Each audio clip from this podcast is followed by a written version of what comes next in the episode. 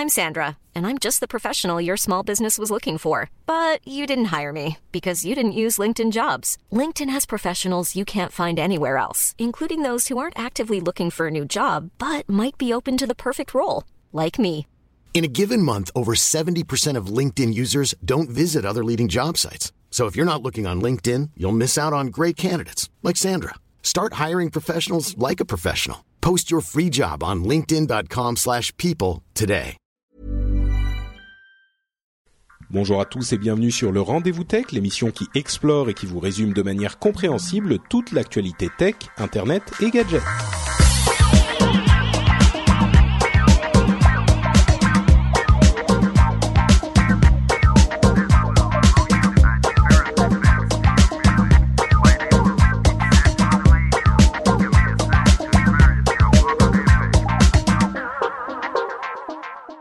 Bonjour à tous et bienvenue dans cet épisode spécial du Rendez-vous Tech, c'est l'épisode numéro 121 et comme vous le savez déjà si vous avez lu le titre de l'épisode, c'est un, un spécial éducation. Et évidemment, c'est le Rendez-vous Tech donc on va parler de tech et d'éducation. Euh, pourquoi un épisode spécial et pourquoi un épisode qui ne traite pas de l'actualité comme d'habitude? Il s'est peut-être passé des choses absolument incroyables dans ces deux dernières semaines, voire trois dernières semaines depuis le dernier épisode. Euh, nous sommes le 25 novembre, et bien parce que je suis en vadrouille au Japon, c'est mon voyage de Donc je suis en train de, de boire du saké, euh, de me baigner dans des onsen avec des singes qui me regardent euh, euh, de la montagne, de visiter Tokyo et Kyoto, etc. Donc je suis en train de passer un excellent moment, mais je ne vous oublie pas, nous ne vous oublions pas, nous voulons que vous passiez un très bon moment en notre compagnie aussi. Donc on a ce numéro un petit peu spécial qu'on a concocté il y a un mois au moment où vous enregistrez, où vous écoutez cet épisode. Euh, donc c'est un épisode qu'on a concocté euh, à la fin du mois d'octobre avec mes trois invités de prestige. Euh, je vais vous les ça y est, ils commencent déjà à rigoler. Euh, je vais vous les présenter tout de suite. Donc avant ça, euh, le but quand même de cet épisode est d'essayer. On va voir comment ça va se passer. hein. Vous le savez, les, les podcasts et le rendez-vous tech en particulier, c'est souvent au gré des conversations. Donc on verra exactement où on arrivera, mais le point de départ, c'est d'essayer de comprendre un petit peu comment l'éducation euh, appréhende le numérique et l'informatique en général, euh, quel, quel est peut-être le quotidien euh, des, des, des gens qui sont dans cet euh, univers, euh, et puis peut-être ouvrir un petit peu plus au-delà avec la manière dont les étudiants, la, la jeunesse euh, approche, appréhende l'informatique, la maîtrise qu'ils ont de ce genre de, de choses-là, parce que pour nous, auditeurs et, et animateurs du rendez-vous tech, on est plongé là-dedans et on est des grands amateurs de ce genre de choses. Peut-être qu'on a une vision un petit peu biaisée de euh, la manière dont la société française appréhende euh, le numérique. Euh, on, a souvent l'impression que c'est pas tout à fait brillant. Est-ce qu'on se trompe? Est-ce qu'on se, se met le doigt dans l'œil? Eh ben, on va le savoir, du moins par la- la- l'approche qu'en ont les jeunes, les jeunes comme on dit. Et donc, pour parler de tous ces sujets, j'ai trois invités qui m'ont fait l'immense euh, euh, gentillesse d'être- de répondre présent. Et on va commencer par le lycée avec euh, David Roche, euh, qui, qui, je peux dire les prénoms, pardon, je, les noms de famille? Oui, oui, c'est pas les noms, hein, d'accord. Non, non, il n'y a pas de problème. de toute façon, c'est trop tard.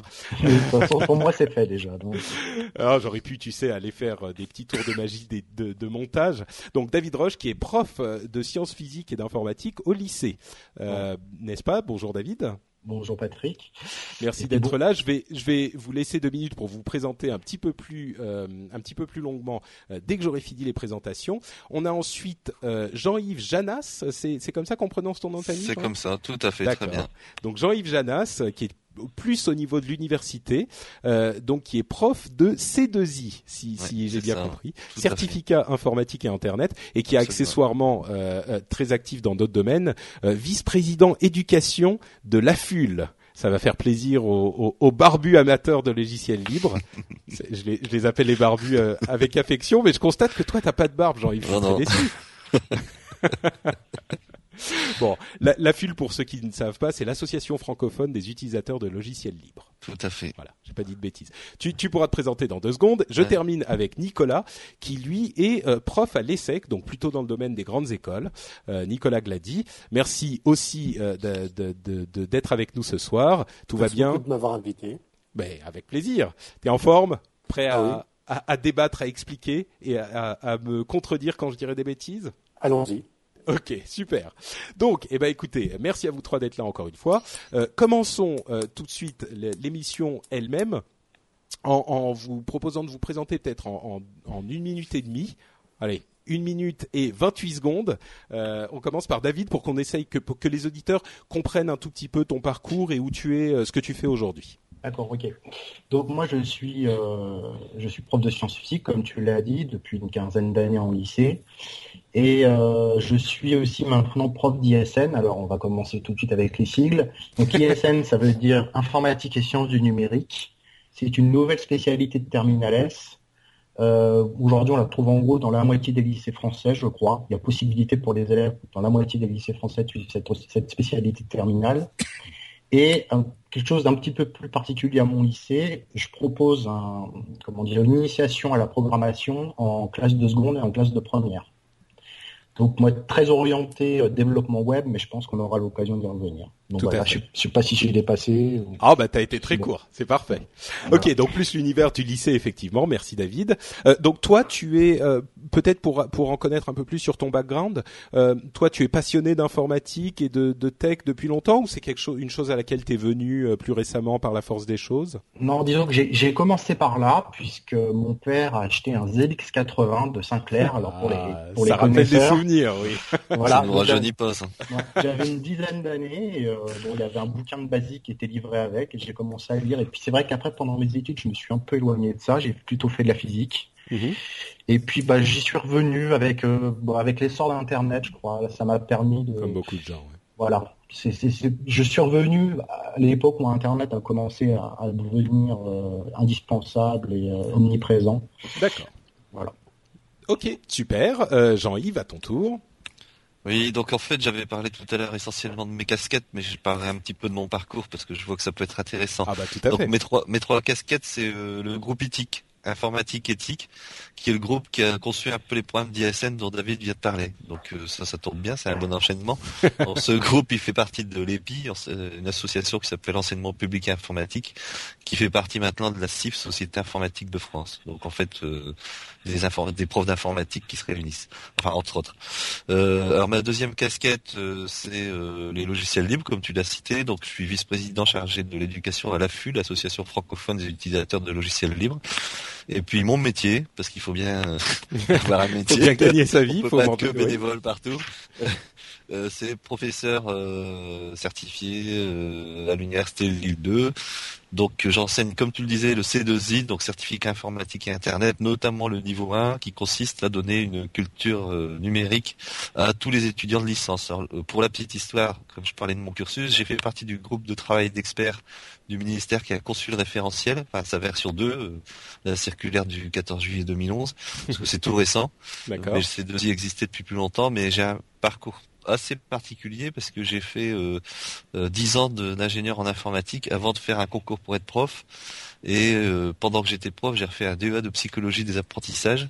Et euh, je suis en fait électronicien de formation à la base. Donc j'ai aussi commencé avec le ZX81. Voilà, c'était pour mon, c'était pour ma, la, la petite histoire. Voilà. D'accord, ok, donc le ZX81 est partout.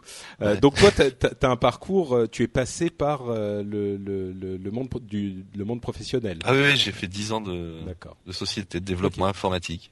Peut-être juste pour préciser, le C2I dont tu parles, euh, c'est une formation. euh, alors c'est c'est certificat informatique Et, et, Internet. et Internet, euh, qui est euh, un des modules euh, que tous les, les, les étudiants de l'université doivent acquérir. C'est bien Alors, ça, j'ai bien compris? Euh, c'est un module qui doit normalement être proposé à tous les étudiants, qui n'est pas forcément obligatoire. Dans mon université, la formation sera proposée à tous les étudiants.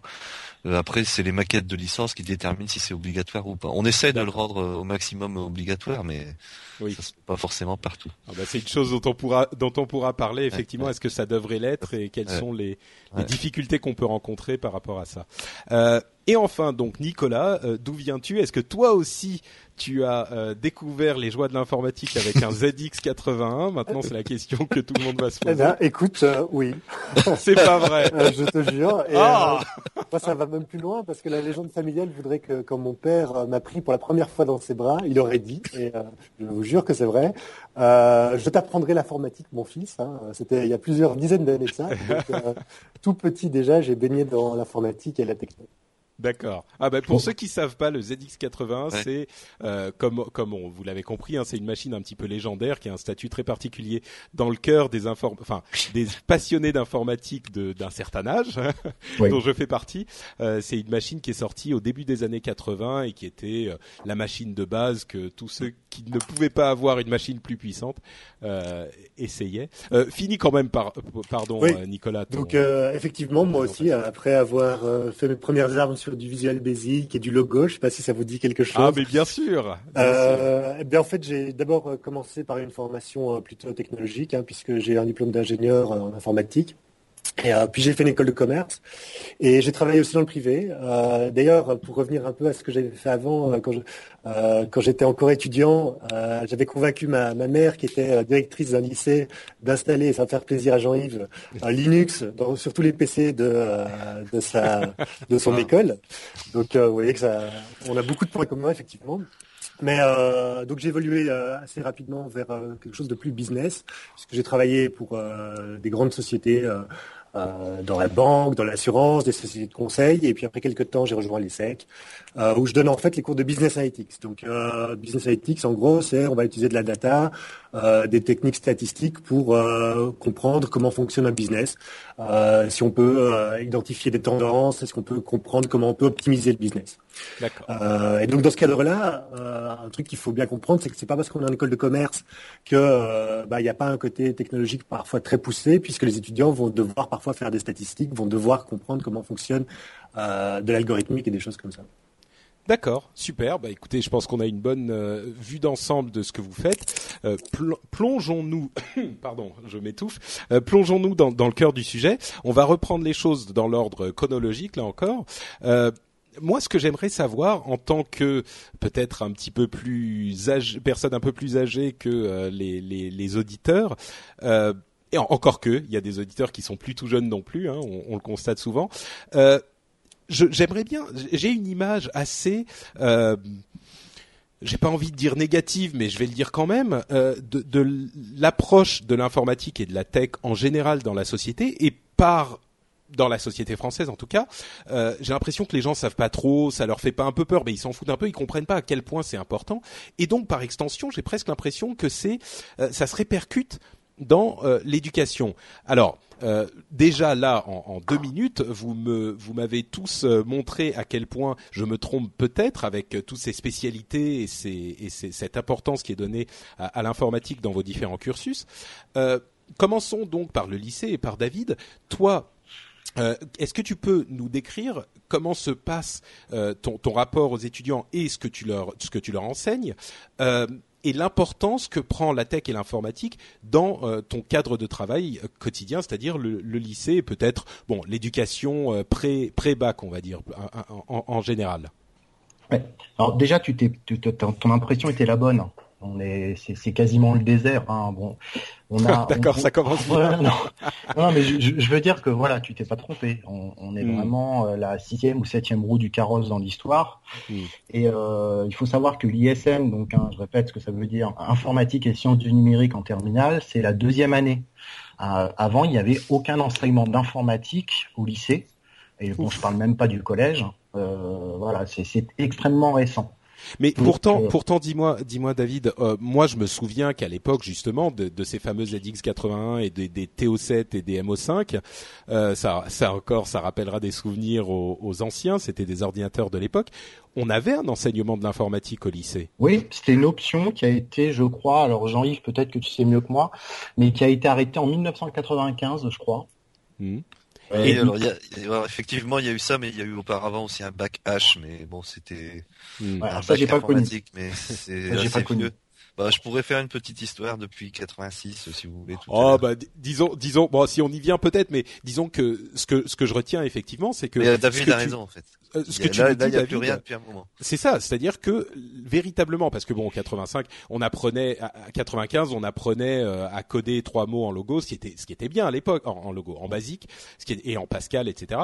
À l'époque, c'était bien, mais je veux dire, vraiment, l'informatique dont on a besoin aujourd'hui, euh, elle est très différente de ce qu'on faisait à l'époque. Et puis avec l'avènement du web, c'est là que vraiment, je pense, on peut tous, enfin du web, du net, on peut, on peut tous s'accorder sur le fait que l'informatique et la technologie est devenue infiniment plus importante. Et donc, ce que en train de me dire, David, c'est que jusqu'à il y a deux ans, cet enseignement n'existait pas au lycée en France. Non, non, on avait, on avait un enseignement des outils, c'est-à-dire que on estimait qu'un élève euh, au collège devait savoir servir d'un traitement de texte, d'un tableur, mais on n'avait pas, pas d'enseignement véritablement d'informatique, de ce qu'on appelle aujourd'hui, nous, la science informatique. Euh, ça n'existait pas et c'est vraiment tout récent, Alors, tout récent. Qu'est-ce que tu définis par la science informatique? Parce que finalement, savoir se servir de, enfin, pouvoir lancer Windows, savoir comment fonctionne, même plus que ça, savoir comment fonctionne un ordinateur, ce que c'est qu'un disque dur, Oui, ce bah, que c'est qu'un, bah, qu'un- T'es en plein dans la science informatique. là. D'accord, c'est ça. C'est vraiment, c'est vraiment ne pas savoir comment on utilise euh, OpenOffice ou enfin LibreOffice ou Word, mais c'est vraiment de comprendre ce qu'il y a dans la boîte. Hein. Mm. Euh, c'est un, peu une- pour beaucoup, pour beaucoup de gens et même pour beaucoup de nos élèves, euh, ils ils l'utilisent tous les jours, mais pour eux, il y a un, un côté magique, un côté boîte noire, et ils comprennent pas du tout ce qui se passe à l'intérieur. Mm. Et, et- et l'idée de la science informatique, hein, je ne vais pas rentrer dans les détails pour l'instant, mais c'est- vraiment de comprendre ce qui se passe et de comprendre ce qu'on fait. Voilà. Donc c'est-à-dire que tu enseignes des choses comme euh, alors voilà ça c'est votre ordinateur là c'est l'écran il y a à l'intérieur de la boîte euh, il y a un processeur, un disque dur, la RAM. Voilà, en gros, hein, très simplement, comment ça fonctionne. La RAM, c'est comme votre armoire où vous avez vos documents. La, pardon, le, le disque dur, c'est comme l'armoire où vous avez vos documents. Le, le, le bureau, euh, le, le, le- la RAM, justement, c'est le bureau où vous posez vos documents quand vous travaillez dessus. C'est ce genre de choses que tu enseignes Ouais, alors là, là, là tu une partie, euh, Mhm. puisque dans la science informatique, enfin dans le programme d'ISN tel qu'il est défini, on, on on le définit en, en, en- en plusieurs parties. Donc il y avait une partie réseau, c'est-à-dire qu'est-ce que c'est qu'une adresse IP, des choses comme Mhm. ça. Une partie algo. Alors là, tu vois, pour l'algorithmique, euh, il y a une petite exception à ce que j'ai dit tout à l'heure, au, au constat assez désastreux que j'ai fait euh, au début, Mhm. c'est que l'algorithmie, maintenant, elle est enseignée depuis la seconde, mais dans le programme de mathématiques. D'accord. Et Ouais. puis donc nous en, en ISN on fait de l'algorithmie et après euh, il y a la partie machine donc c'est un peu ce que tu viens de décrire et puis enfin il y a la partie programme langage qu'est-ce que c'est qu'un langage? Qu'est-ce que c'est qu'une compilation? On rentre pas dans les détails mais, mais l'idée c'est d'espèce d'avoir un corpus euh, qui permet un peu de comprendre ce qu'on fait quand on utilise un ordinateur. D'accord. Alors j'aurais deux questions à ce propos et puis ensuite on va passer à Jean-Yves. Euh, premièrement, comment est-ce que les étudiants, enfin les lycéens, euh, sont en cours? Est-ce que c'est une chose dont ils comprennent l'importance Enfin, j'imagine que les lycéens, comme tous les lycéens du monde, hein, sont un petit peu en cours parce qu'il faut y être et qu'ils s'en ils s'en foutent un peu. Mais euh, comment est-ce qu'ils l'approchent? Est-ce qu'ils comprennent à quel point c'est important? Et d'autre part, la deuxième partie de ma question, c'est comment est-ce que ton administration, et là je veux pas que tu te mettes en, en, en mauvaise position avec ton administration, mais d'une manière générale, l'éducation en tant qu'administration en France, euh, est-ce que c'est là encore, euh, bon, on le fait parce que tout le monde nous dit qu'il faut le faire, mais euh, pff, bon, euh, les maths et la littérature, c'est quand même euh, les, ça, c'est des vrais sujets, quoi. Alors euh, Pour les pour les lycéens qui, qui que tu as tous- tous les jours dans tes classes, en fait. alors déjà il faut savoir que ceux qui font ISN sont volontaires parce que ah, c'est pas un euh, enseignement euh, pour non, personne, c'est pas un enseignement. non, non, pas, enfin, pas pour l'instant en tout cas, mais ils sont volontaires puisque en fin de première S, puisque c'est réservé au- au- à la filière scientifique, Mm. en fin de première S, les, les élèves avant avaient le choix entre trois spécialités. Mm. Ils avaient le choix entre la spécialité sciences physiques, la spécialité euh, euh, sciences et vie de la Terre et euh, enfin, en tout cas dans mon lycée, parce que dans d'autres lycées il peut y avoir d'autres spécialités, mais les trois grandes spécialités c'est donc physique, maths Mm. ou euh, sciences et vie de la Terre. On a rajouté donc depuis l'année dernière une quatrième spécialité, la fameuse spécialité informatique et sciences du numérique. Et c'est donc en fin de première que les élèves choisissent leur spécialité. Et là, ils sont totalement libres. Et, Euh, bah, Tiens, excuse-moi, je t'interromps. Ouais. Combien d'heures par semaine ça représente cette, spécialité? c'est deux heures par semaine. C'est tout. Et ça, ça fait la spécialité. euh, Ouais, ouais, mais c'est toutes les spécialités comme ça. hein. Sauf que, évidemment, dans les autres disciplines, euh, si tu prends spécialité physique, euh, tu vas avoir deux heures de spécialité, mais tu as aussi ce qu'on appelle le tronc commun qui doit faire quatre Mm. heures et demie ou cinq heures en terminale. D'accord. Ok. Et donc les, les lycéens, euh, ils sont plutôt euh, bienveillants par rapport à, à- à- la chose. Ouais, mais la plupart sont débutants. Et euh, ça, c'est une chose qui, qui m'a impressionné dès le départ. Euh, la plupart des élèves sont débutants. Et euh, donc moi, j'ai déjà un an, un an de recul, hein, puisque j'ai déjà enseigné un an la spécialité. Mhm. Et euh, les élèves en sont sortis ravis. ils étaient vraiment contents parce qu'il faut savoir, après je laisserai la parole aux autres un peu, mais il faut savoir que la, la pédagogie qui a été mise en avant, c'est une pédagogie de projet. C'est-à-dire que mm. l'épreuve de bac, c'est une présentation de projet et euh, les élèves, moi j'étais étonné par exemple le samedi soir, je recevais des mails le samedi soir à 22h, je recevais un mail d'élèves qui était en train de bosser sur son projet, qui peut être un programme ou qui peut être autre chose. Et euh, parce que bah voilà, il était un petit peu en difficulté et, la, notion, de projet a vraiment branché les élèves. Euh, et, ils nous ont fait une, d'ailleurs les, élèves de l'année dernière nous ont fait une pub d'enfer et donc du coup on a doublé notre effectif. Et par rapport à ça, David, moi, euh, j'avais une question. Euh, je me demande parce qu'à notre époque, j'avais l'impression qu'en fait, il y avait toujours euh, trois, quatre geeks qui étaient à fond dans l'informatique et une vingtaine d'autres étudiants qui n'en avaient pas grand-chose à faire. Mm. L'impression que j'ai moi maintenant quand je vois les étudiants, c'est que tout le monde touche à peu près la techno, mais il n'y a plus ce côté très très pointu de certains étudiants qui allaient, qui programmaient déjà à 10 ans, quoi. Euh, est-ce que je me trompe? Alors j'en avais, alors ça c'est très particulier, mais j'en avais trois l'année dernière, deux qui étaient comme ça l'année dernière. Euh, pour vous donner une petite idée, leur projet ça a été de reprogrammer le jeu Zelda en C++. Ouf, ils ont dû faire une 15, 15 000 lignes de code ou un truc comme ça. Pas mal. Euh, bon, eux, je leur Est-ce qu'ils avaient les mêmes contraintes? Parce que les cartes Zelda étaient contraintes par la, par la mémoire. Hein, euh... non, non, justement, eux, ils n'avaient pas les mêmes contraintes. Oui, bon, ils, ont, ils ont fait un Zelda amélioré. D'accord. Pas mal, pas mal. D'accord, donc y a, tu sens un vrai, une vraie appétence, un vrai enthousiaste euh, du côté des élèves quand même. Ouais, ouais, mais ça c'était les geeks. Hein, les, hmm, deux qui dont Nicolas vient de parler, c'était vraiment particulier. Mais sinon, la plupart des autres élèves, c'était des élèves qui n'avaient jamais créé une ligne de code de leur vie. Bon, jamais créé une ligne de code, on peut on peut le comprendre quand même. Euh, Est-ce qu'il y avait des gens qui avaient déjà, je sais pas, changé une carte graphique par exemple euh, ou ce genre de choses? Même pas. D'accord. C'est des gens qui connaissaient l'informatique par leur smartphone, quoi. Euh, ouais, enfin par l'ordinateur évidemment, mais. Ouais. Et, et mais alors parce qu'on confond souvent, mais euh, le changer sa carte graphique, par exemple, ça ne relève pas ce que moi j'appelle de la science informatique. Moi, je, je connais des informaticiens, euh, des chercheurs qui seraient incapables euh, de, de, de monter un PC. Non, bien sûr, c'est vrai, mais je, je, pensais plus à ça comme, euh, je veux dire, s'il y a une chose qu'un qu'un jeune euh, justement geek est susceptible d'avoir fait, je me dis c'est peut-être ça parce qu'il voulait un truc plus puissant pour jouer à ses jeux, donc il s'est démerdé pour comprendre comment ça marchait. Mais bon. Ouais, mais souvent, souvent les geeks qui nous arrivent, parce que mm. bon, en plus moi j'en fais dès la seconde euh, aussi de la programmation, j'aurai peut-être l'occasion d'y revenir après, mais je, le geek souvent s'imagine connaître, mais en vérité c'est pas grand-chose. D'accord. Et, et, ça, non, non, mais c'est euh, au niveau programmation, il, voilà, il, a, il, a, écrit, il a écrit trois lignes de HTML. Euh, hmm. Il s'imagine être euh, programmeur. D'accord. Et euh, c'est pour ça que quelque part les débutants arrivent complètement vierges de tout, de toute idée sur la question et euh, du coup, ben, ils, font plus d'efforts pour essayer de comprendre et, et c'est sans doute avec eux qu'on obtient les meilleurs résultats. D'accord. Bon, euh, peut-être rapidement le rapport à l'administration ou plutôt le rapport qu'à l'administration peut-être dans son ensemble si tu as cette vision euh, par rapport à l'informatique aujourd'hui Les choses ont l'air de bouger un petit peu? Alors les choses bougent, euh, notamment sous l'impulsion euh, des gens de l'EPI, sous l'impulsion de, de, beaucoup d'universitaires, les choses sont en train de bouger. Mais, mais, mais il y a une inertie euh, qui, qui, est, qui, est, absolument démente. Et le gros problème, je sais pas, je pense qu'on aura l'occasion d'y revenir là-dessus.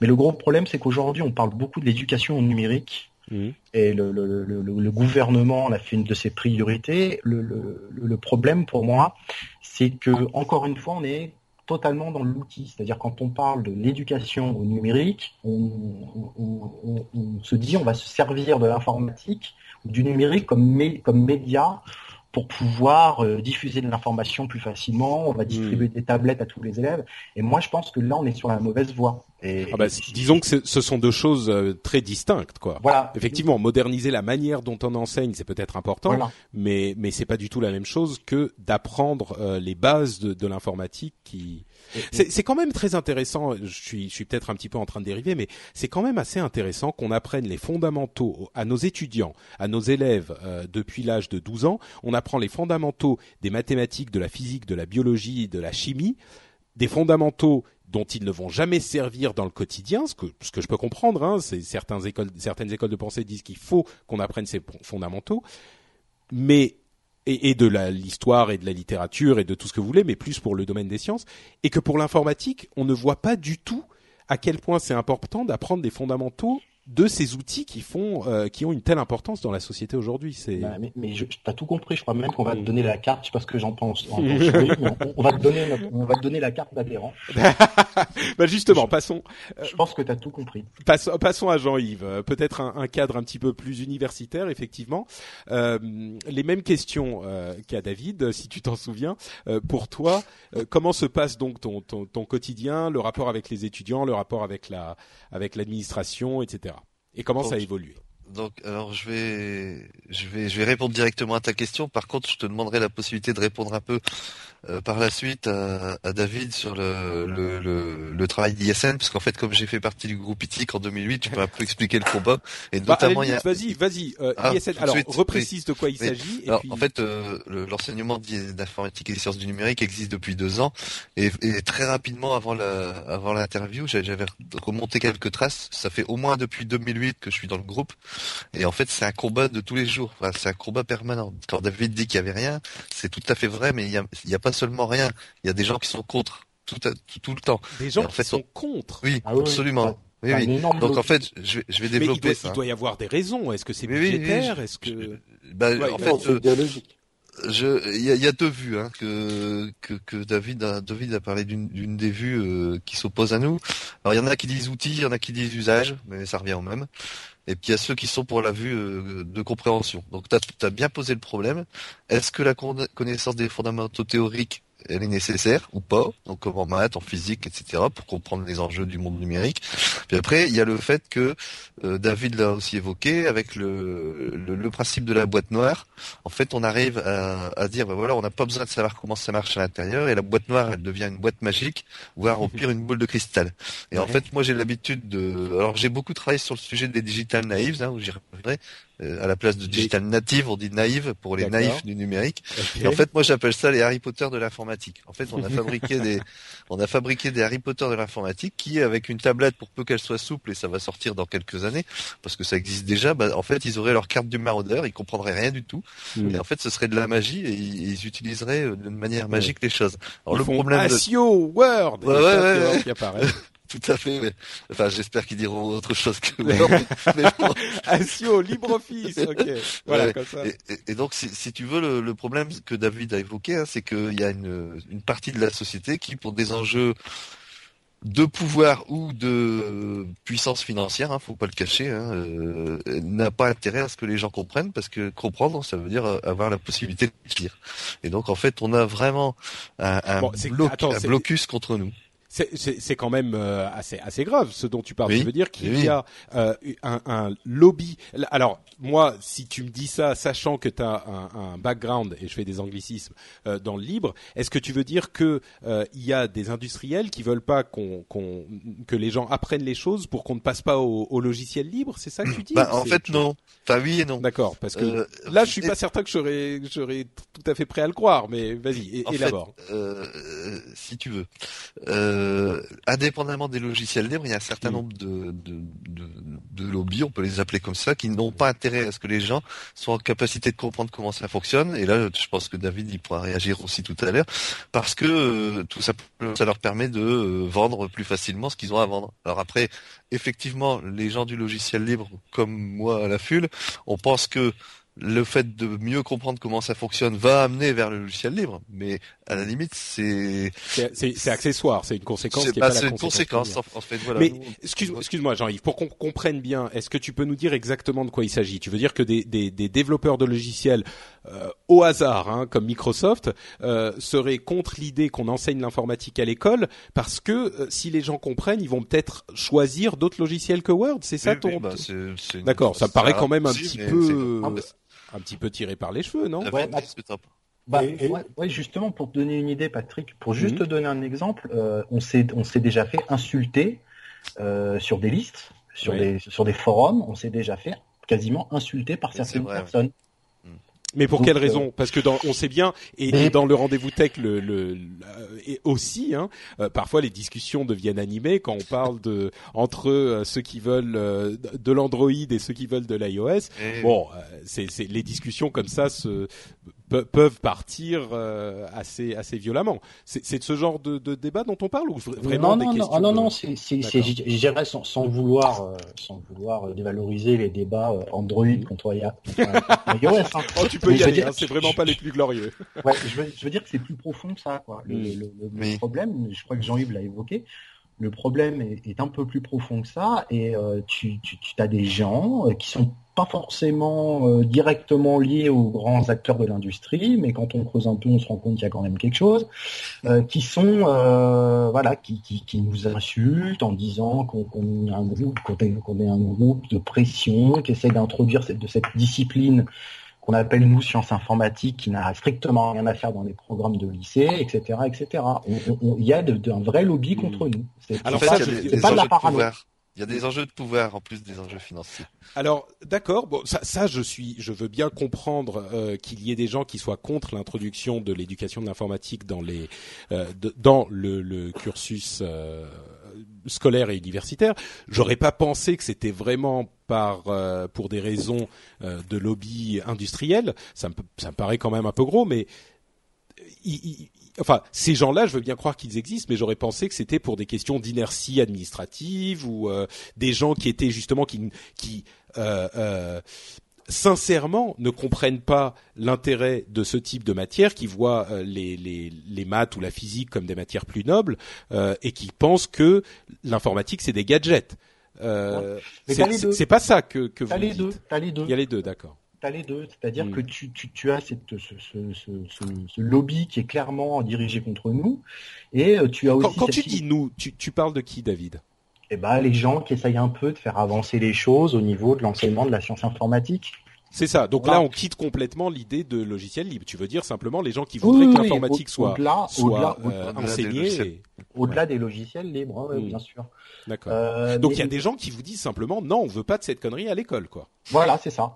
D'accord. Et, et, puis, alors après, tu as, l'autre côté que tu as évoqué aussi, hmm. euh, qui est l'inertie administrative. Hmm.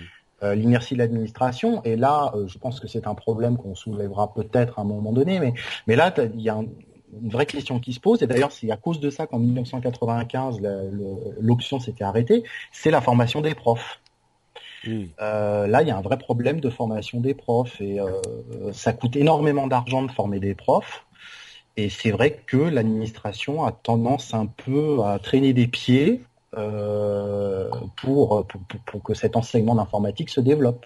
Mais alors, bon, je, suis désolé, on va revenir à, à, toi, Jean-Yves, plus précisément, et à la, à la manière dont ça se passe dans les universités. Mais pour moi, il me paraît, en tant qu'observateur extérieur, et je pense que pas mal d'auditeurs vont, vont euh, avoir la même vision que moi, le fait de regarder le monde aujourd'hui et de se dire, oui, on a besoin de maths, et oui, on a besoin de physique, et oui, on a besoin de biologie, mais on a aussi besoin euh, d'informatique. Alors pourquoi ne pas prendre, je ne sais pas, 10% du budget à la formation des, profs de maths, 10% du budget à la formation des profs de tac tac tac, et se faire euh, quelques centaines de profs d'informatique ou de, de, numérique en général par an?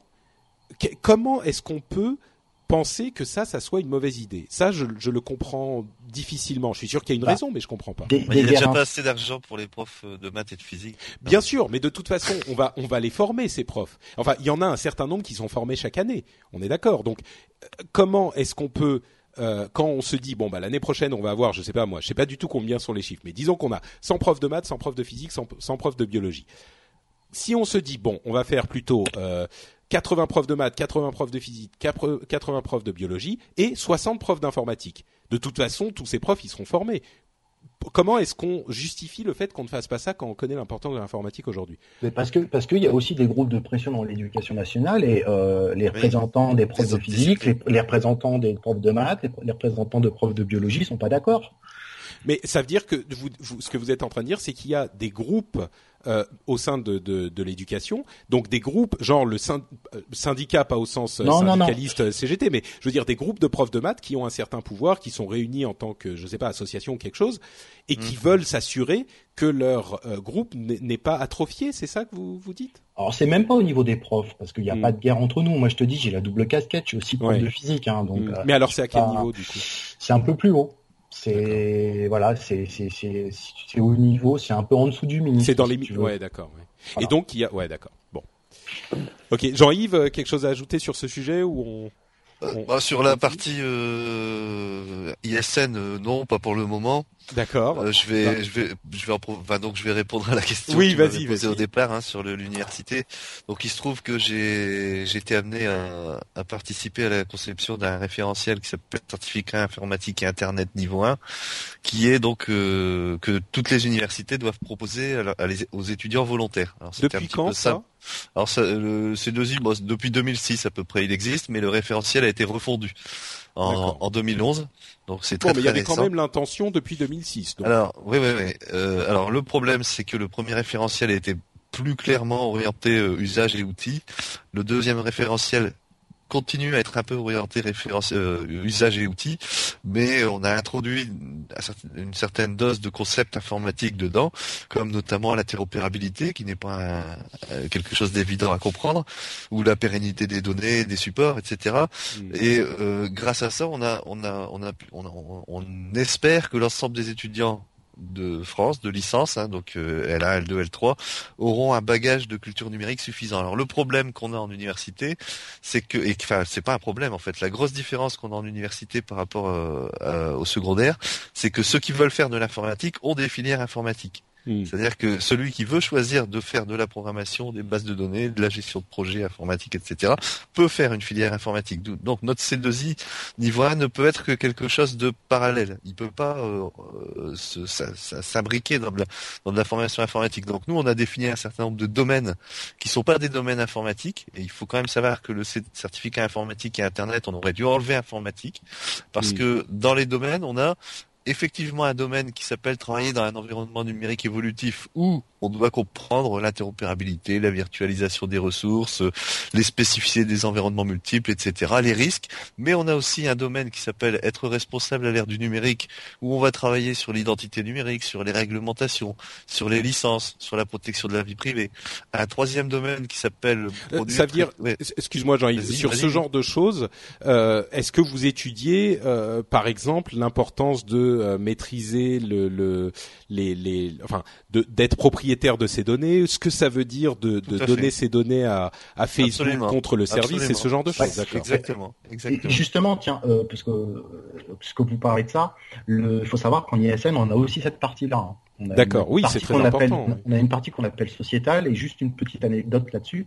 L'année dernière, mes élèves, euh, une fois que le projet était passé, donc c'était un peu plus cool, euh, donc au mois début juin, on fait un exposé sur les conditions d'utilisation de Facebook mmh.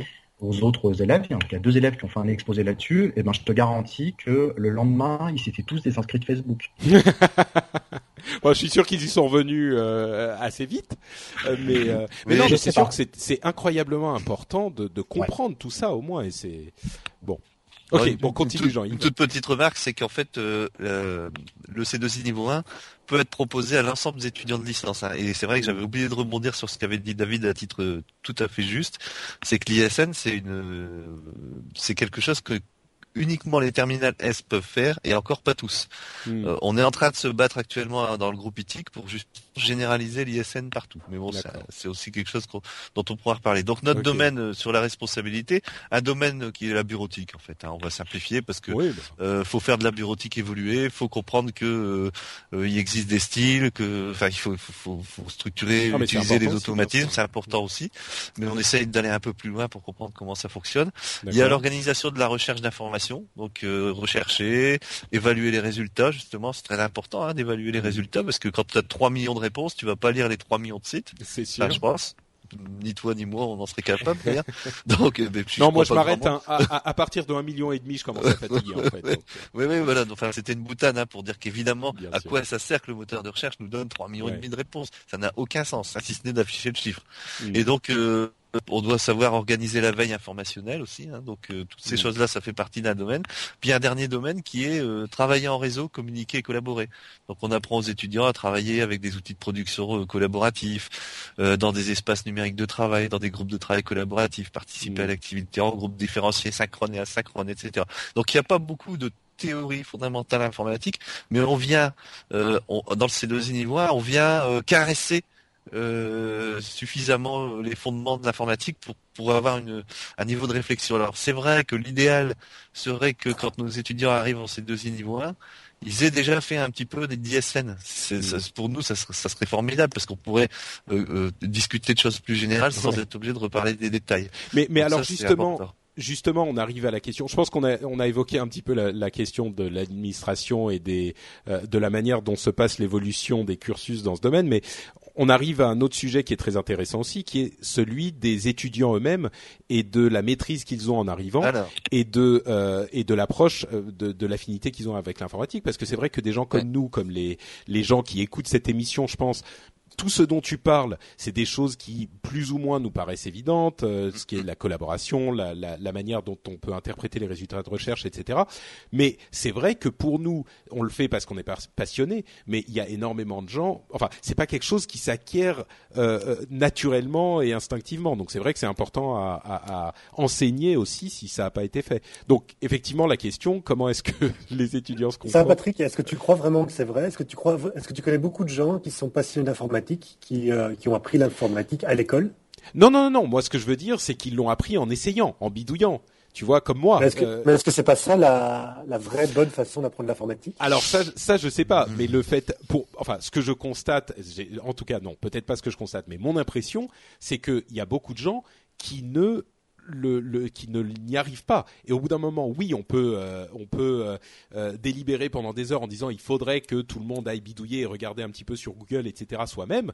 mais dans les faits, quand tu arrives à, ta première ou deuxième année à l'université et que tu sais toujours pas faire ces choses-là, bah mine de rien, les, gens, les universitaires qui sont, enfin les, étudiants à l'université qui doivent se préparer au, à l'entrée dans le monde du travail, bah à un moment il faut qu'ils sachent. Donc s'ils savent pas, il faut leur apprendre c'est un petit peu comme ça que je le que je le vois. Tu pourrais aussi voir. Enfin, on va arriver va rapidement arriver à des questions philosophiques sur le rôle de l'école et de l'éducation. Hein, mais tu pourrais te dire que, euh, enfin, d'ailleurs, c'est mon approche, que le rôle d'un éducateur, c'est de donner la graine, de donner l'envie d'aller voir par soi-même. C'est euh, bah c'est tout à fait tout à fait possible aussi. Euh, bah peut-être qu'on en qu'on en débattra euh, qu'on en débattra juste après. C'est un débat un peu plus philosophique mais très intéressant également. Euh, mais avant d'en arriver là, peut-être euh, Jean-Yves, avant que je t'interrompe euh, de manière très mal polie, euh, comment ils sont tes étudiants alors? Est-ce qu'ils ont déjà la graine eux qui a été, qui a été plantée? J'ai des étudiants en droit et en santé, hein, donc c'est pas des scientifiques. Enfin, en santé ils sont un peu scientifiques, en droit ils sont mais je pense que il y a une constante quand même parce que David en a parlé, c'est que les plus dangereux sont ceux qui croient qu'ils savent. En fait, en gros, enfin, ah quand je dis dangereux, c'est pas dangereux, mais les, le, le, plus gros problème, c'est ça, en fait. Ceux qui hmm. croient savoir, en fait, euh, sont euh, ce que moi j'appelle les digital naïfs, c'est-à-dire qu'ils ils croient comprendre parce qu'ils savent utiliser, mais en fait, ils savent pas du tout comment ça marche et ils sont les premiers exposés au plus au, risque, en fait, d'aller déposer leur exemple euh bah ceux qui ont qui, qui donnent la même les, les, les, mêmes les mêmes informations dans tous les profils qu'ils créent et qui qui sont incapables de comprendre que ça va être recoupé par euh, le hmm. moins de logiciels de fouille de données quoi. donc, ils savent euh, pas, qu'ils comprennent bah, pas les conséquences de. Euh, en fait, ils, mettent la même date de naissance avec un pseudo et leur vrai nom, et ils savent pas qu'en fait ça va servir à les recouper. Enfin, des, des hmm. tas de choses qui sont éléments cas qui a étudié les bases de données, quoi. Euh, parce qu'au bout d'un moment, les bases de données, elles vont être recroisées. Euh, tu veux dire euh, qu'ils comprennent plus ou moins le fonctionnement des choses, ou, ou, du moins l'utilisation, mais ils comprennent pas le fonctionnement? Bah, ils comprennent pas le fonctionnement et, de, de, fait, ils ne comprennent pas les risques. Et en hmm. fait, j'en ai beaucoup qui, même en C2I, trouvent qu'ils auraient pas dû venir, voire même ils décrochent parce que de toute façon ils disent bah moi je sais déjà m'en servir, j'ai pas besoin de savoir ça. Hmm. Et, et, et, le pire c'est même ceux qui croient pas en fait, qui, qui, qui, qui, se disent bah voilà pourquoi on me demande d'être responsable euh, alors que de toute façon je vais pirater puis tout le monde s'en fout euh, je serai pas puni euh, euh, qu'est-ce que ça peut me savoir de faire que dans ma Dropbox c'est n'importe où sauf qu'ils n'ont pas d'idée que la Dropbox elle est hébergée dans un pays où les législations ne s'appliquent pas etc., etc. donc en fait le, le, en fait ils arrivent ils arrivent à utiliser euh, et ils se demandent pourquoi ils devraient en savoir plus que d'utiliser. C'est on a, on a, on a hmm. vraiment ce syndrome qui est là. Bon, sauf quelques-uns bien sûr. Hein. Il y a toujours des gens qui sont motivés. Euh, moi, mes juristes, ils sont passionnés par le domaine des deux souvent, hein, parce que c'est des juristes et c'est un domaine qu'on appelle juridique et déontologique. Mais euh, pour un pour, pour, un étudiant en, en, chirurgie dentaire, par exemple. Euh, ça, ça, ça, va pas forcément le passionner. Il voit même peut-être pas nécessairement le.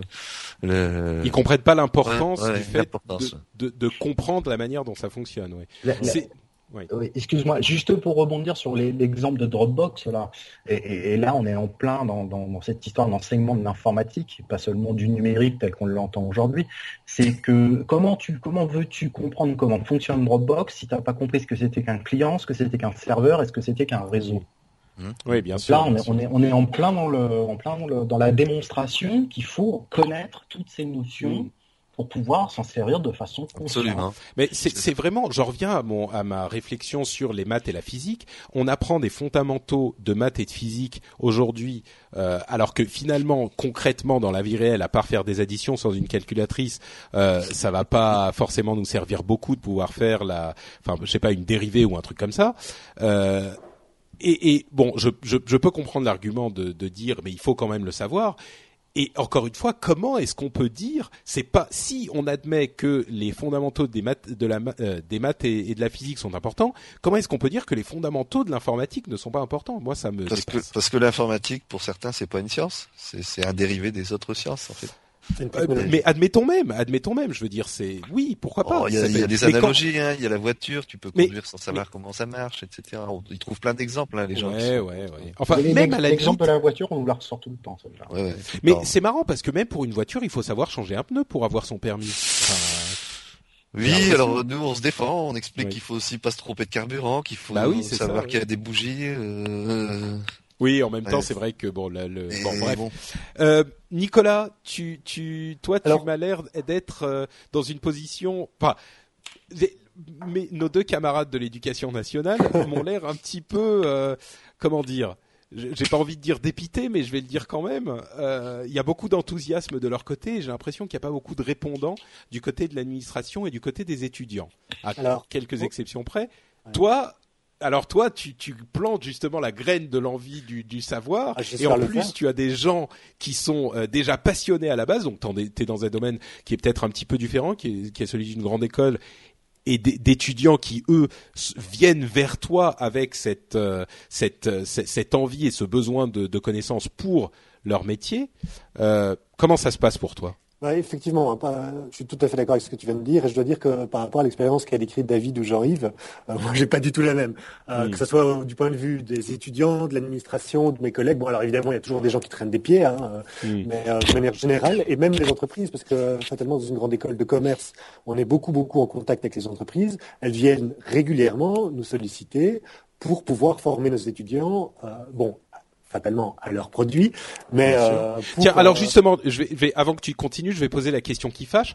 Euh, Est-ce que vous parlez de logiciels libres dans ton dans, dans- à l'ESSEC? Alors, et ça c'est quelque chose que- de très important que je voulais dire hein, Mm. quand je quand j'entendais euh, mes deux collègues tout à l'heure.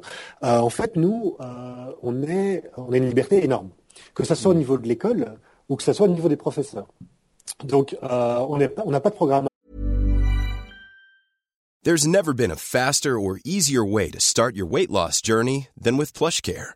PlushCare accepts most insurance plans and gives you online access to board-certified physicians who can prescribe FDA-approved weight loss medications like Wigovi and Zepbound for those who qualify. Take charge of your health and speak with a board-certified physician about a weight loss plan that's right for you. Get started today at plushcare.com slash weight loss. That's plushcare.com slash weight loss. plushcare.com slash weight loss. Hiring for your small business? If you're not looking for professionals on LinkedIn, you're looking in the wrong place. That's like looking for your car keys in a fish tank.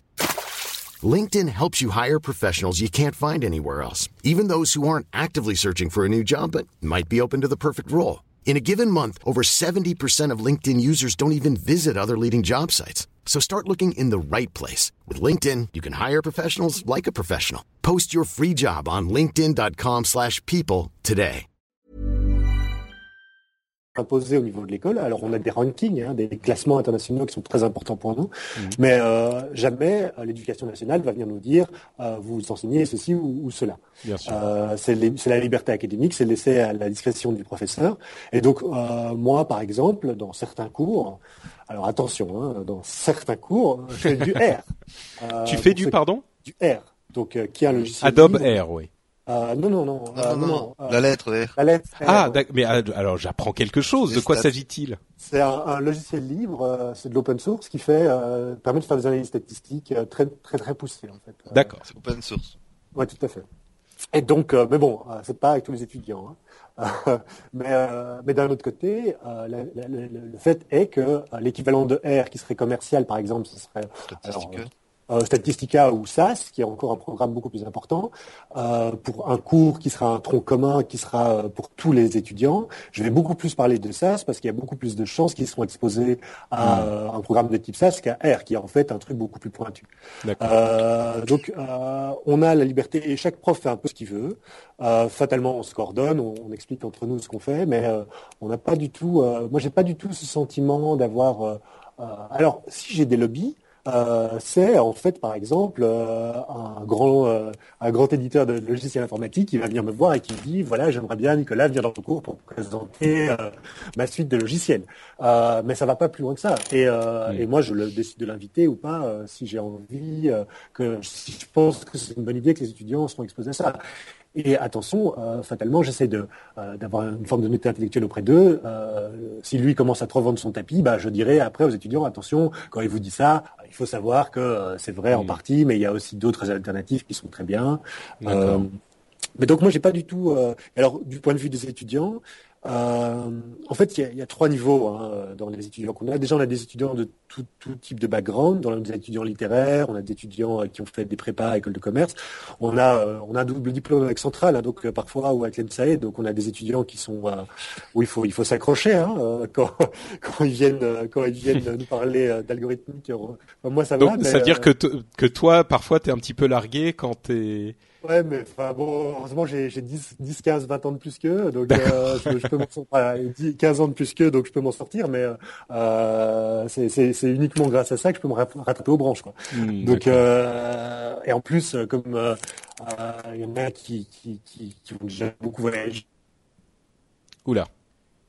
On perd Nicolas. On a perdu Qu'est-ce qui se passe? Bon, on a, filonne. on a un petit peu, oui, il s'éloigne un petit peu. On a perdu Nicolas. On va attendre euh, qu'il revienne. J'espère Allô que. Oui, ah, leur voilà, leur voilà. Ce que je voulais dire, c'est qu'en fait, on a des étudiants très divers. Et nous, en fait, on, on va parler aux étudiants en termes d'informatique à trois niveaux.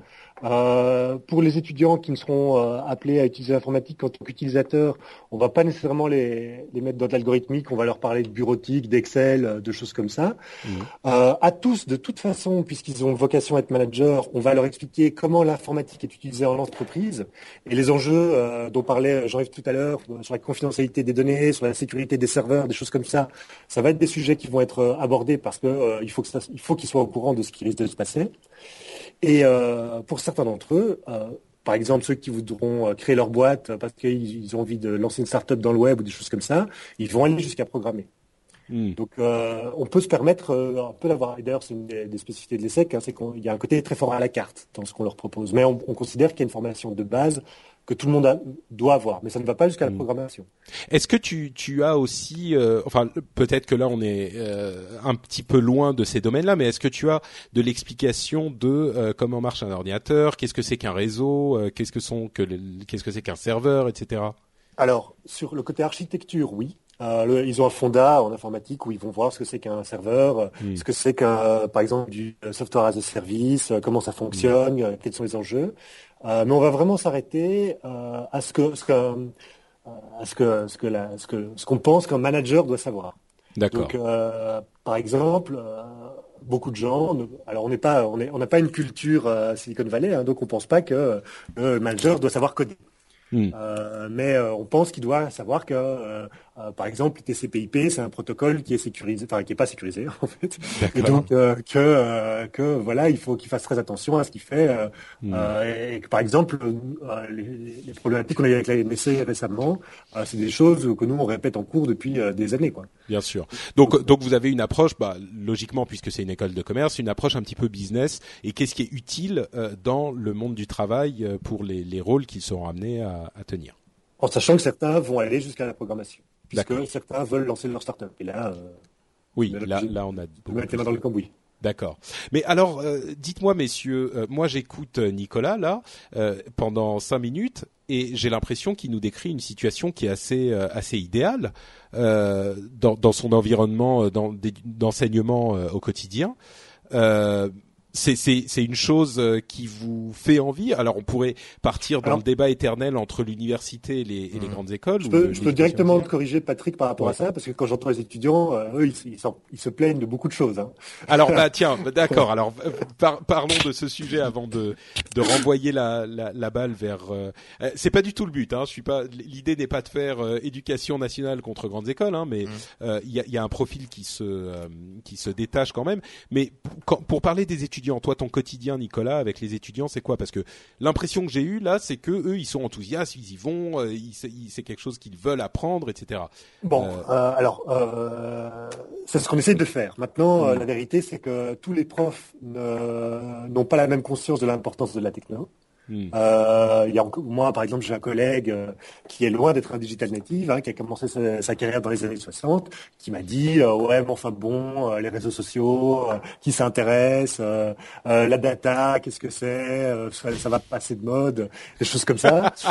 Et bon, là, voilà, fatalement, quand il va donner des cours, ça va, ça va être quelque chose de complètement différent. L'avantage d'avoir un système très décentralisé comme on l'a ou très adaptatif, c'est que certains profs peuvent aller euh, très loin dans ce qu'ils veulent faire. Le désavantage, c'est que d'autres profs qui sont nommés et qui sont là depuis très longtemps euh, bah, ne vont pas nécessairement avoir ces sujets. Maintenant, l'avantage qu'on a chez nous, c'est que les étudiants peuvent choisir leurs profs. D'accord. Et donc, euh, le marché a toujours raison entre guillemets, dans le sens où si un prof fait quelque chose qui n'est pas considéré comme pas intéressant, il n'y aura pas d'élèves. D'accord. Mais alors, est-ce que tu es euh, justement euh, sujet à ces, ce genre de choses? Tu parlais de classement tout à l'heure euh, et de, de, du choix des élèves, par exemple. Est-ce que, est-ce que les élèves vous notent, par exemple? Je sais que c'est un grand, grand débat. Oui. D'accord. Depuis très longtemps, et on a même cette année un prix du meilleur prof. Donc les étudiants. Ah, c'est l'employé du mois version prof. L'employé de l'année. D'accord. Et, et c'est pas quelque chose qui peut être par certains. Je, je moi personnellement, je pense que c'est plutôt une bonne chose. Et on avait parlé de l'indépendance des universités déjà euh, à, l'époque dans, cette émission.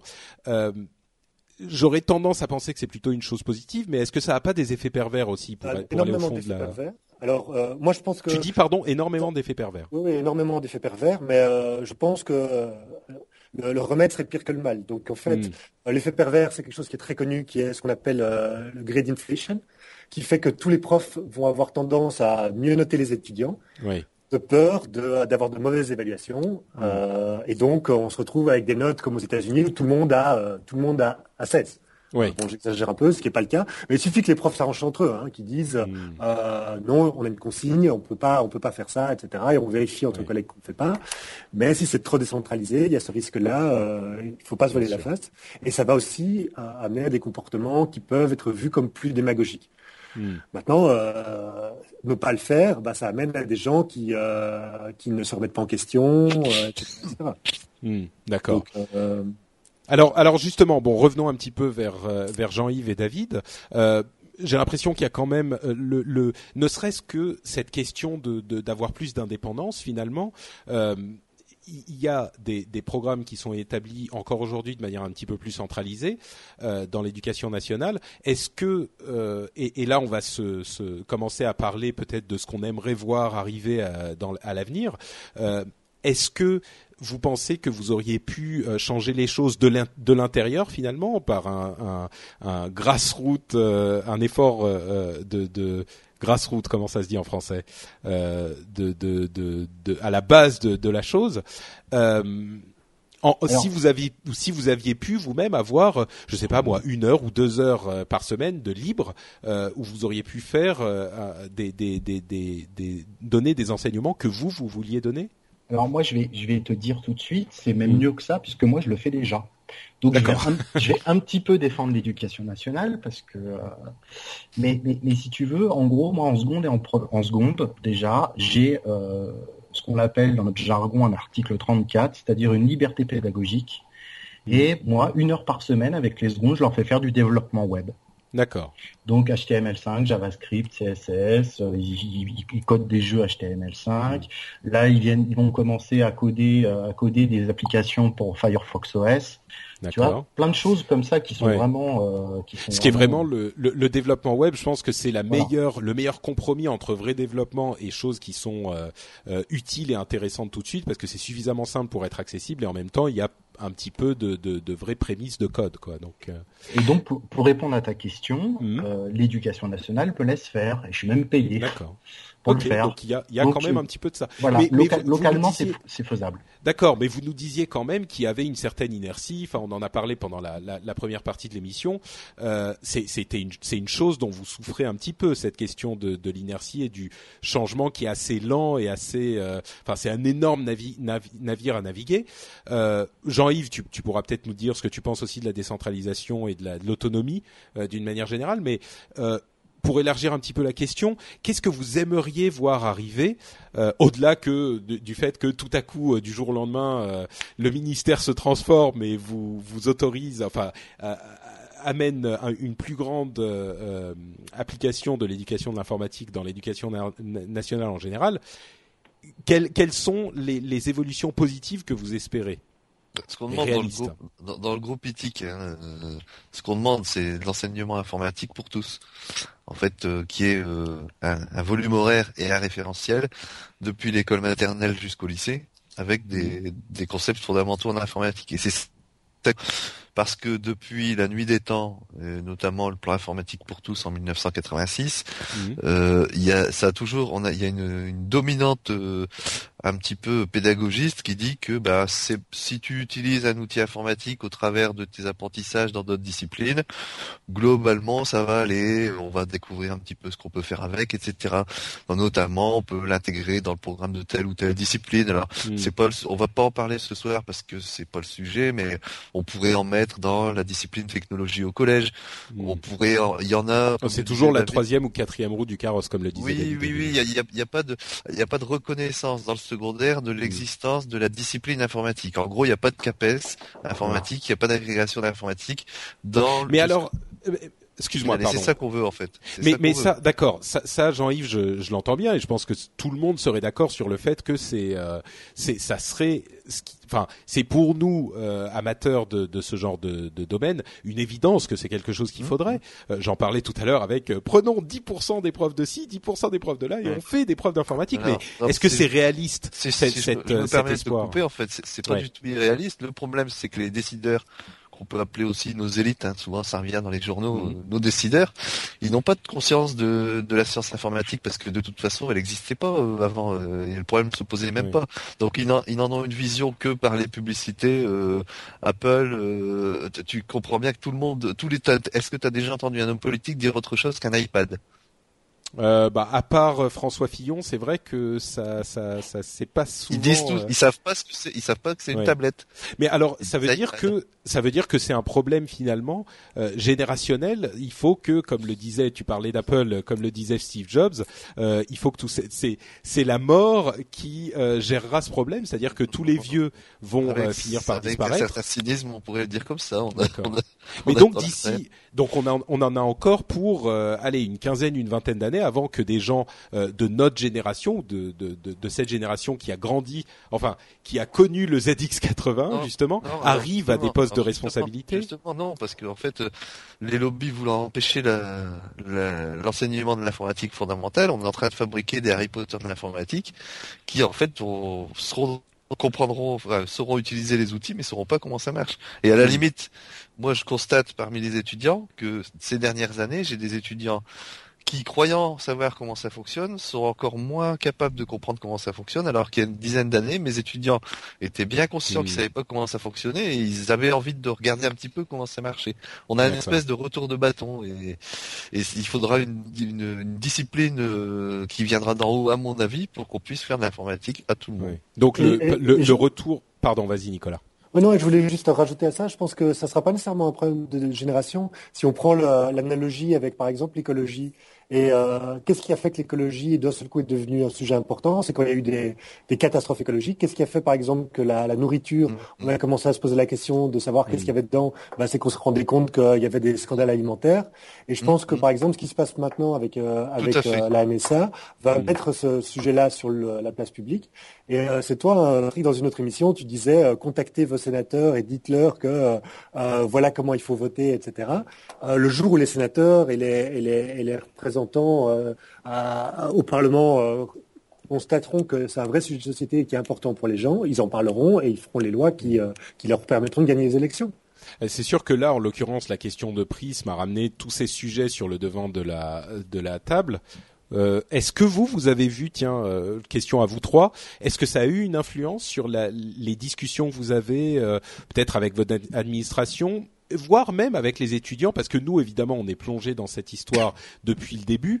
Euh, Est-ce que ça a éveillé une certaine curiosité chez vos collègues et, voire chez vos, vos, étudiants à tous les trois ces, ces questions de d'espionnage de, Pour moi, énormément. Pour moi, énormément. D'accord. Nicolas, donc pour toi, à l'ESSEC Oui, parce que euh, moi, je fais beaucoup de, de data-driven euh, hmm. euh, decisions, etc. Et donc, moi, maintenant, en fait, c'est la question même, avant même que je commence à, à, parler des techniques pour utiliser la data, les gens me parlent d'éthique et me parlent de, euh, de protection de la vie privée. Donc. D'accord. Jean-Yves, pour toi? Bah, euh, avec les étudiants, j'en parlais depuis longtemps. Donc en fait, ils, constatent que là, ils ont un exemple concret dans la vie de tous hmm. les jours, mais ça fait longtemps qu'on explique. en revanche, au niveau des collègues, en fait? Pas plus ou moins, non. mais ils étaient, ils étaient déjà, déjà conscients du problème. D'accord. Euh, ta question, elle m'amène à une réflexion, c'est qu'au niveau des collègues, c'est la catastrophe.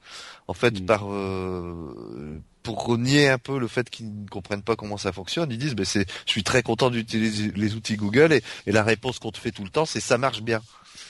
En fait, le problème, il est, il est juste qu'ils n'ont pas besoin d'en savoir plus que ça marche bien. Ouais, ouais. Et, ils comprennent pas. Ils comprennent pas les risques. Les, d'accord, c'est, c'est terrible. alors qu'un étudiant, comme disait le collègue Nicolas, t'as 15 ans ou 20 ans de plus que lui, donc tu peux encore le, ton collègue qui a le même âge que toi, hmm. ou le même diplôme ou le même niveau, lui, il va rester sur sa position.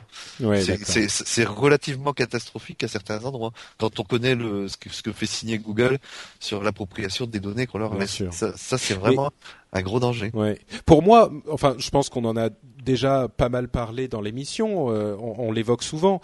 Si vous choisissez d'utiliser des outils comme Google ou Facebook, euh, pourquoi pas? Chacun est libre de faire ce qu'il veut et de et, la valeur finalement de tous ces services est grande. Si pour vous, euh, il vous rend suffisamment de services pour que vous soyez prêt à leur les laisser utiliser vos données privées comme ils disent qu'ils veulent les utiliser, pourquoi pas? C'est un choix qui peut se comprendre et c'est un choix que font beaucoup de gens, mmh. mais il faut le comprendre et c'est ça. Comme pour les logiciels propriétaires, exactement, et les formats et les formats propriétaires. Tout à fait. il faut comprendre ce que qui se passe. Ouais. L'utilisateur va dire, bah non, de toute façon, euh, mmh. PowerPoint c'est plus facile. Euh, alors qu'en fait c'est juste un problème de déconditionnement. Mais du, du là, je ne sais pas si j'irai jusque là, mais bah, bon. il dit que c'est plus facile parce que quand tu l'habitude d'utiliser une autre chose, tu considères que c'est plus facile. Mm, disons que sur l'ergonomie de euh, entre LibreOffice et certains autres logiciels, moi je suis quand même euh, ouais.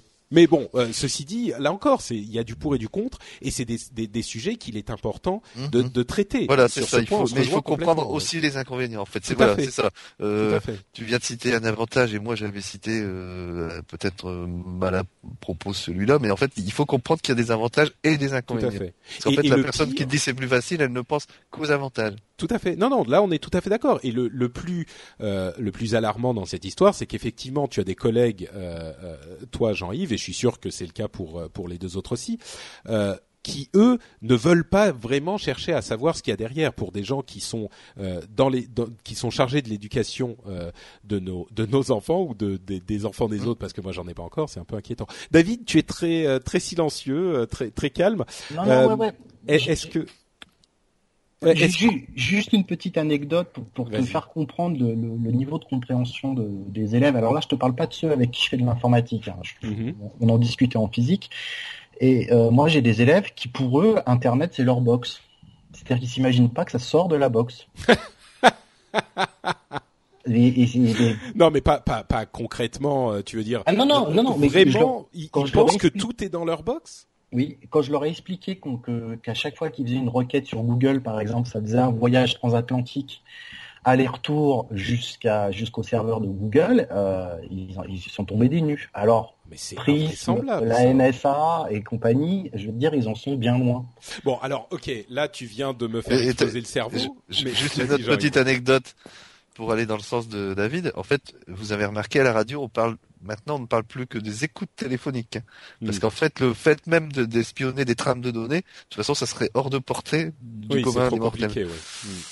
C'est, mais alors bon, alors on revient à mon constat, euh, à mon constat euh, euh, alarmiste du, du, début.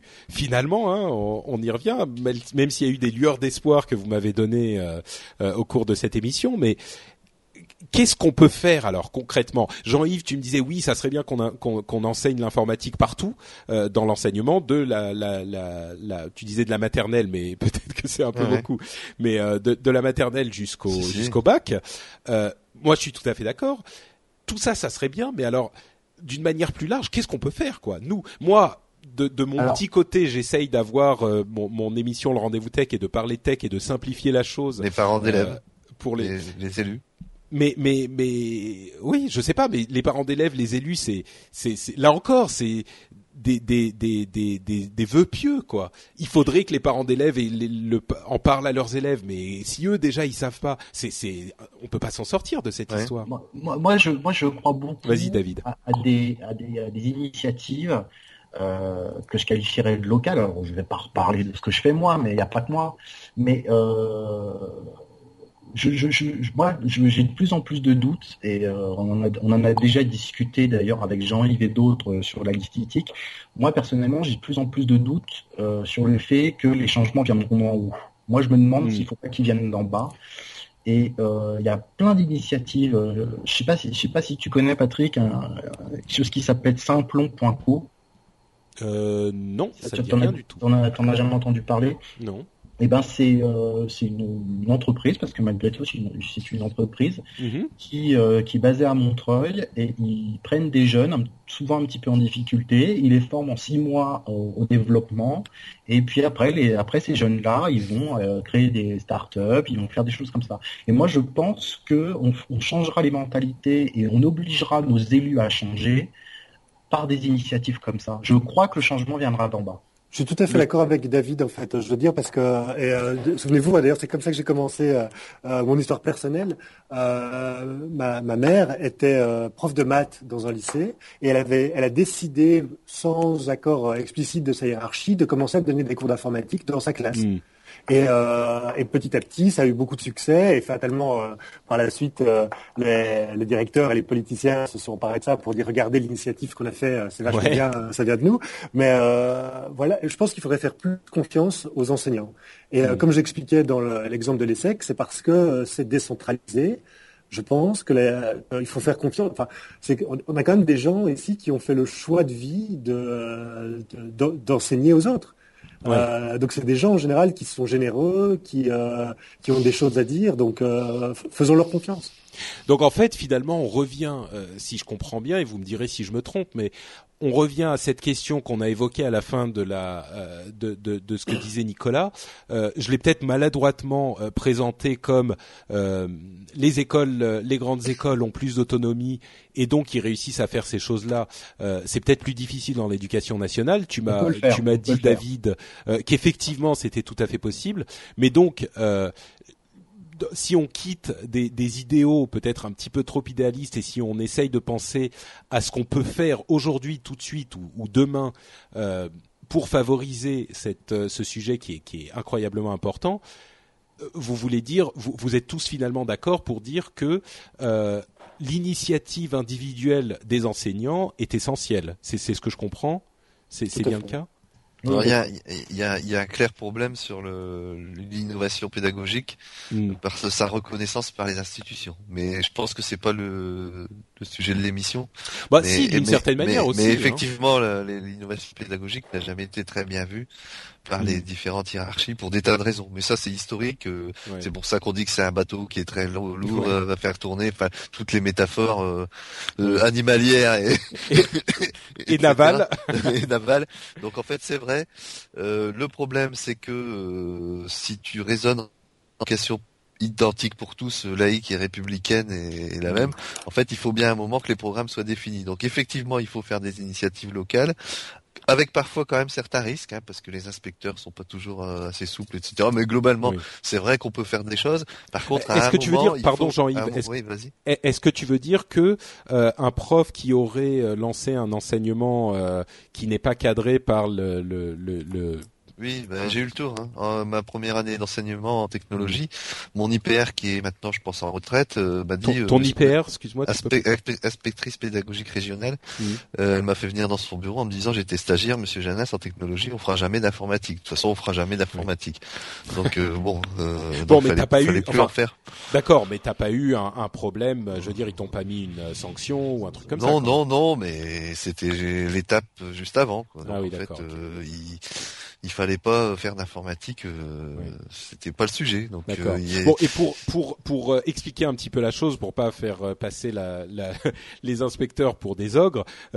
quand on fait le choix d'avoir une école républicaine qui est la même pour tous, il faut aussi que dans, dans l'idée, il faut que tout le monde ait la même éducation. On peut pas commencer à proposer une éducation différente en fonction de la région du truc. mais mais j'allais j'allais dire quelque chose et puis j'ai oublié. Pardon. Donc fini Jean-Yves du coup? Oui, donc euh, euh, le, le, fait qu'on, enfin moi ce que j'aimerais, c'est qu'on valorise effectivement les initiatives, mais qu'à un moment, et c'est le travail du groupe ITIC en fait, c'est un programme comme là l'ISN, mais qui soit euh, à la fois au collège, hmm. à l'école primaire, au lycée, un vrai programme avec un vrai référentiel informatique, qui vienne d'en haut quand même à un moment. Quoi. À un moment, il faut, il faut. Ouais, bien sûr, bien sûr. Bah là, d'une manière générale, l'innovation, que ce soit dans les entreprises ou euh, euh, d'une manière générale, l'innovation part souvent de la base. C'est rarement, euh, c'est rarement, rarement top-down et c'est souvent bottom-up, comme ça a été dit hmm. précédemment. Bah, peut-être qu'effectivement, il y a une autre solution. Là, on parle beaucoup des, des profs eux-mêmes, mais peut-être que les profs ont besoin d'aide pour montrer à, euh, à, leur administration à quel point cette, cette cet enjeu est important. Euh, et là, on revient à, ce que tu évoquais, Nicolas, l'idée de contacter ces euh, députés ou ces sénateurs euh, et de leur faire part de nos préoccupations. C'est quelque chose qui est on l'avait évoqué au moment de SOPA et de, ces de ces de ces sujets de Pardon, excusez-moi, David a décroché, donc je le rappelle. Euh, on, on, évoquait euh, l'importance de contacter ces, ces élus euh, pour ces sujets-là. Oui, tu es revenu, David, c'est bon. Je vous entendais plus. Oui, oui, oui, ça avait décroché, mais tu es revenu. Tu nous es revenu, tout va bien. Euh, donc peut-être qu'il est important aussi de de, de de de mettre nous en tant que euh, citoyens. Euh, ah, tu nous entends pas, d'accord. Bah écoute, nous on t'entend. Euh, je vais raccrocher donc re, euh, re, re rappeler. donc nous, en tant que citoyens, nous intéresser à ces questions. Pourquoi est-ce que la, question de, l'éducation euh, de l'informatique n'est jamais sur les programmes, par exemple? Tu parlais très justement, Nicolas, tout à l'heure de euh, l'écologie. C'est devenu un sujet important au moment où les gens ont commencé à s'en soucier. Donc euh, peut-être que c'est. Alors là, en même temps, je m'entends parler, je me dis. Est-ce que l'informatique deviendra un jour, euh, enfin l'éducation même de l'informatique, mais l'informatique en général deviendra un jour un enjeu politique important bah, Ça l'est aujourd'hui. Hein. oui, oui, as raison. Avec la NSA, ça, ça l'a été ces derniers jours. On peut pas hmm. faire mieux. Hein. Oui, c'est sûr, c'est sûr. Mais alors, est-ce que vous pensez que pour la prochaine euh, euh, campagne des présidentielles, parce que finalement c'est celle-là qui est vraiment importante, ça sera un sujet qui sera au cœur de, de, des débats? L'informatique en général Non, les gens, it's, the economy stupid, comme disait. Oui, donc. Euh, euh, enfin, comme on dit dans les présidentielles américaines. Hein, donc, euh, je pense pas, je pense pas que ça, je pense que ça sera jamais vraiment une priorité. Mais les mathématiques et la littérature n'est pas non plus une priorité. Mm. donc, ce qu'il faudrait, c'est juste de sensibiliser ceux qui effectivement sont, parce que de nouveau, pour prendre l'exemple de l'ESSEC, la, la, grande chance que moi j'ai, c'est d'avoir une direction générale à l'ESSEC qui est très très sensible au numérique. Mm. Euh, mon directeur général est sur Twitter, tweet régulièrement, et donc euh, euh, voilà. Mais finalement, ouais, finalement, ça tient à, à, tellement peu de choses. si il y a des, des, des, des, des gens qui sont au poste qui vont décider des choses qui sont mm. au fait de ce genre de, de, de sujet, euh, très rapidement les choses peuvent évoluer je suis sûr que euh, dans un si un, un, proviseur par exemple de lycée euh, comprend Twitter, Facebook, il est sur, euh, il regarde ses trucs sur YouTube et il est sur Twitter, euh, tout de suite il va il va regarder ce genre d'initiative avec un œil beaucoup plus favorable euh, que quelqu'un qui n'a jamais entendu parler de ces genres de choses. Donc peut-être que à terme ça arrivera. Moi d'ici là j'ai une suggestion absolument sans faille à faire. Il faut absolument que tous les euh, étudiants de France et de Navarre et les responsables d'administration se mettent à écouter le rendez-vous tech. À mon avis, en, en, là en un an. La conclusion qui s'impose. bon, c'est vrai qu'on s'approche un petit peu vers la conclusion. Il y aura énormément, il y aurait beaucoup de choses à dire, mais on est à plus de d'une heure, presque une heure vingt euh, d'émission. Euh, avant de nous quitter, je voudrais quand même euh, donner à chacun d'entre vous l'occasion de nous dire un petit mot de conclusion. Euh, si vous avez un message à faire passer ou je sais pas, une, une conclusion à donner. on va comme au départ commencer par David. Est-ce qu'il y a une chose que tu veux nous, nous dire, un message à nous faire passer? Euh, c'est un, exemple que je prends souvent, euh, parce qu'on a, commencé avec le ZX80, autant terminer avec le ZX80. Euh, notre génération, quelque part, elle a eu une chance, c'est que avec ces machines-là, on pouvait faire qu'une chose, c'est apprendre à programmer. Donc, qu'est-ce qu'on a fait avec ces ordinateurs? On a appris à programmer. Aujourd'hui, les jeunes, ils peuvent faire tellement d'autres choses que la programmation, c'est plus quelque chose de forcément évident. Et, c'est vrai que c'est peut-être plus compliqué aujourd'hui d'apprendre à programmer que ça l'était il, y a, il y a 20 ou 30 ans. Paradoxalement, mais hmm. Et c'est vrai que c'est un, un, combat de tous les jours. Un peu. Mais est-ce qu'on a vraiment besoin d'apprendre à programmer? Moi, ça serait ma, ma, ma question. Euh, est-ce que la, la, la, programmation est vraiment le, le cœur du problème là? Il y a euh, euh, bien sûr, c'est un sujet important, mais est-ce que simplement une formation aux euh, fondamentaux de l'informatique, euh, tu en parlais d'ailleurs David euh, tout à l'heure, savoir qu'il y a un, réseau derrière ta box internet, euh, ou savoir où sont stockées les données, les conséquences de euh, des conditions d'utilisateur, des conditions d'utilisation, comme le disait Jean-Yves.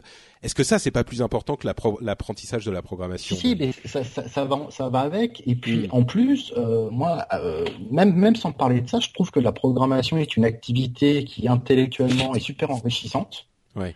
Euh, c'est une, des, une des seules disciplines, parce que j'emploie euh, exprès le mot, mmh. euh, si jamais on enseignait vraiment la programmation, c'est vraiment une des seules disciplines où tu ferais vraiment appel à la créativité des élèves. Et prends toutes les disciplines, et je sais pas si aujourd'hui il y en a beaucoup, où on fait vraiment appel à la créativité des élèves. Et quand, quand, tu, quand tu codes, tu fais appel à ta créativité. Pour moi, le, le, code, c'est ça relève quasiment d'un art. Tu vois, bah, je, moi, j'avais dans le sens créatif si je peux juste dire un truc, pour moi, le, code, c'est aussi comme le latin. Souvent, les profs de latin euh, argumentent euh, pour le latin en disant que ça vous apprend une certaine forme de logique. Euh, il n'y a pas de doute que le code, c'est la même chose. Et en plus, ça permet de créer. donc, pour moi, le, apprendre à programmer est même supérieur au latin dans une formation. D'accord. Ok, très bien. Bah, merci David et, et Nicolas. Vas-y Jean-Yves. J'avais pas répondu parce que je vais dire mon petit mot sur le code. En fait, je vais je suis d'accord hein, avec ce qui a été dit. Euh, ce que je voudrais rajouter, c'est juste que ce qui est important, c'est de comprendre qu'il y a quelqu'un qui a codé, en fait, parce qu'on en est à un point où les utilisateurs n'ont peut-être même plus l'idée qu'il y a un être humain qui agit derrière la machine. Et au bout, on, en revient à Harry Potter là, oui. Ouais, ouais, oui, bah, c'est ce que je voulais dire. Hein. Donc en fait, en amont, moi, ce que je voudrais, c'est que les, tout le monde, hein, les citoyens, en fait, pour exercer leur citoyenneté, aient compris qu'il y a quelqu'un qui a, qui a euh, à la banque régulièrement ça marche pas quand j'arrive. Et, qu'est-ce qu'est-ce qu'il dit le banquier c'est l'informatique. Comme s'il y avait une espèce d'esprit supérieur.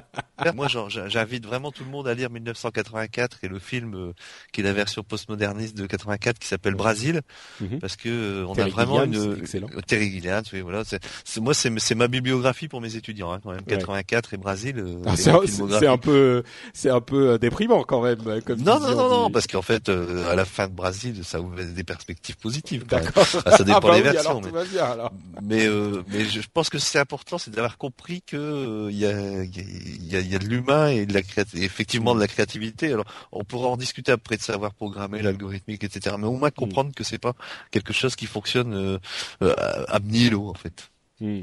D'accord. Et, si je peux juste rajouter une dernière chose, bah, j'allais j'allais venir à toi Nicolas, mais David, tu, tu voulais dire quelque chose? Euh, juste pour, cette histoire de code, en ce moment, c'est vrai qu'on tape souvent sur les Américains, mais il faut savoir qu'il y a eu qu'il y a une initiative qui se fait aux États-Unis que je trouve absolument géniale, qui s'appelle code.org et c'est soutenu par des grands noms de la tech, euh, Zuckerberg, et, euh, Bill Gates et compagnie. Et, l'idée, c'est, moi, je, vais, je, vais participer avec mes élèves là, c'est qu'il euh, pendant une semaine au mois de décembre, il y ait plus de 10 millions d'élèves partout dans le monde qui, écrivent du code. Et bon, voilà, donc tu, aux, États, aux États-Unis, il y a un vrai engouement pour ça, et pour une fois, ça serait bien qu'on soit pas à la traîne, quoi. C'est vrai que ce, dont tu parles, c'est c'est quelque chose qui est presque du, du domaine de, de l'affectif euh, pour ces gens-là. Euh, on parle de Zuckerberg, etc., qui disait, c'est marrant, qui disait à peu près ce que vous vous disiez euh, il y a quelques quelques minutes ou, ou, une heure. On a commencé en, en codant notre notre vie informatique et, eux aussi, ils, se souviennent avec émotion de, ce genre de choses euh, et ils veulent le transmettre aux étudiants aujourd'hui.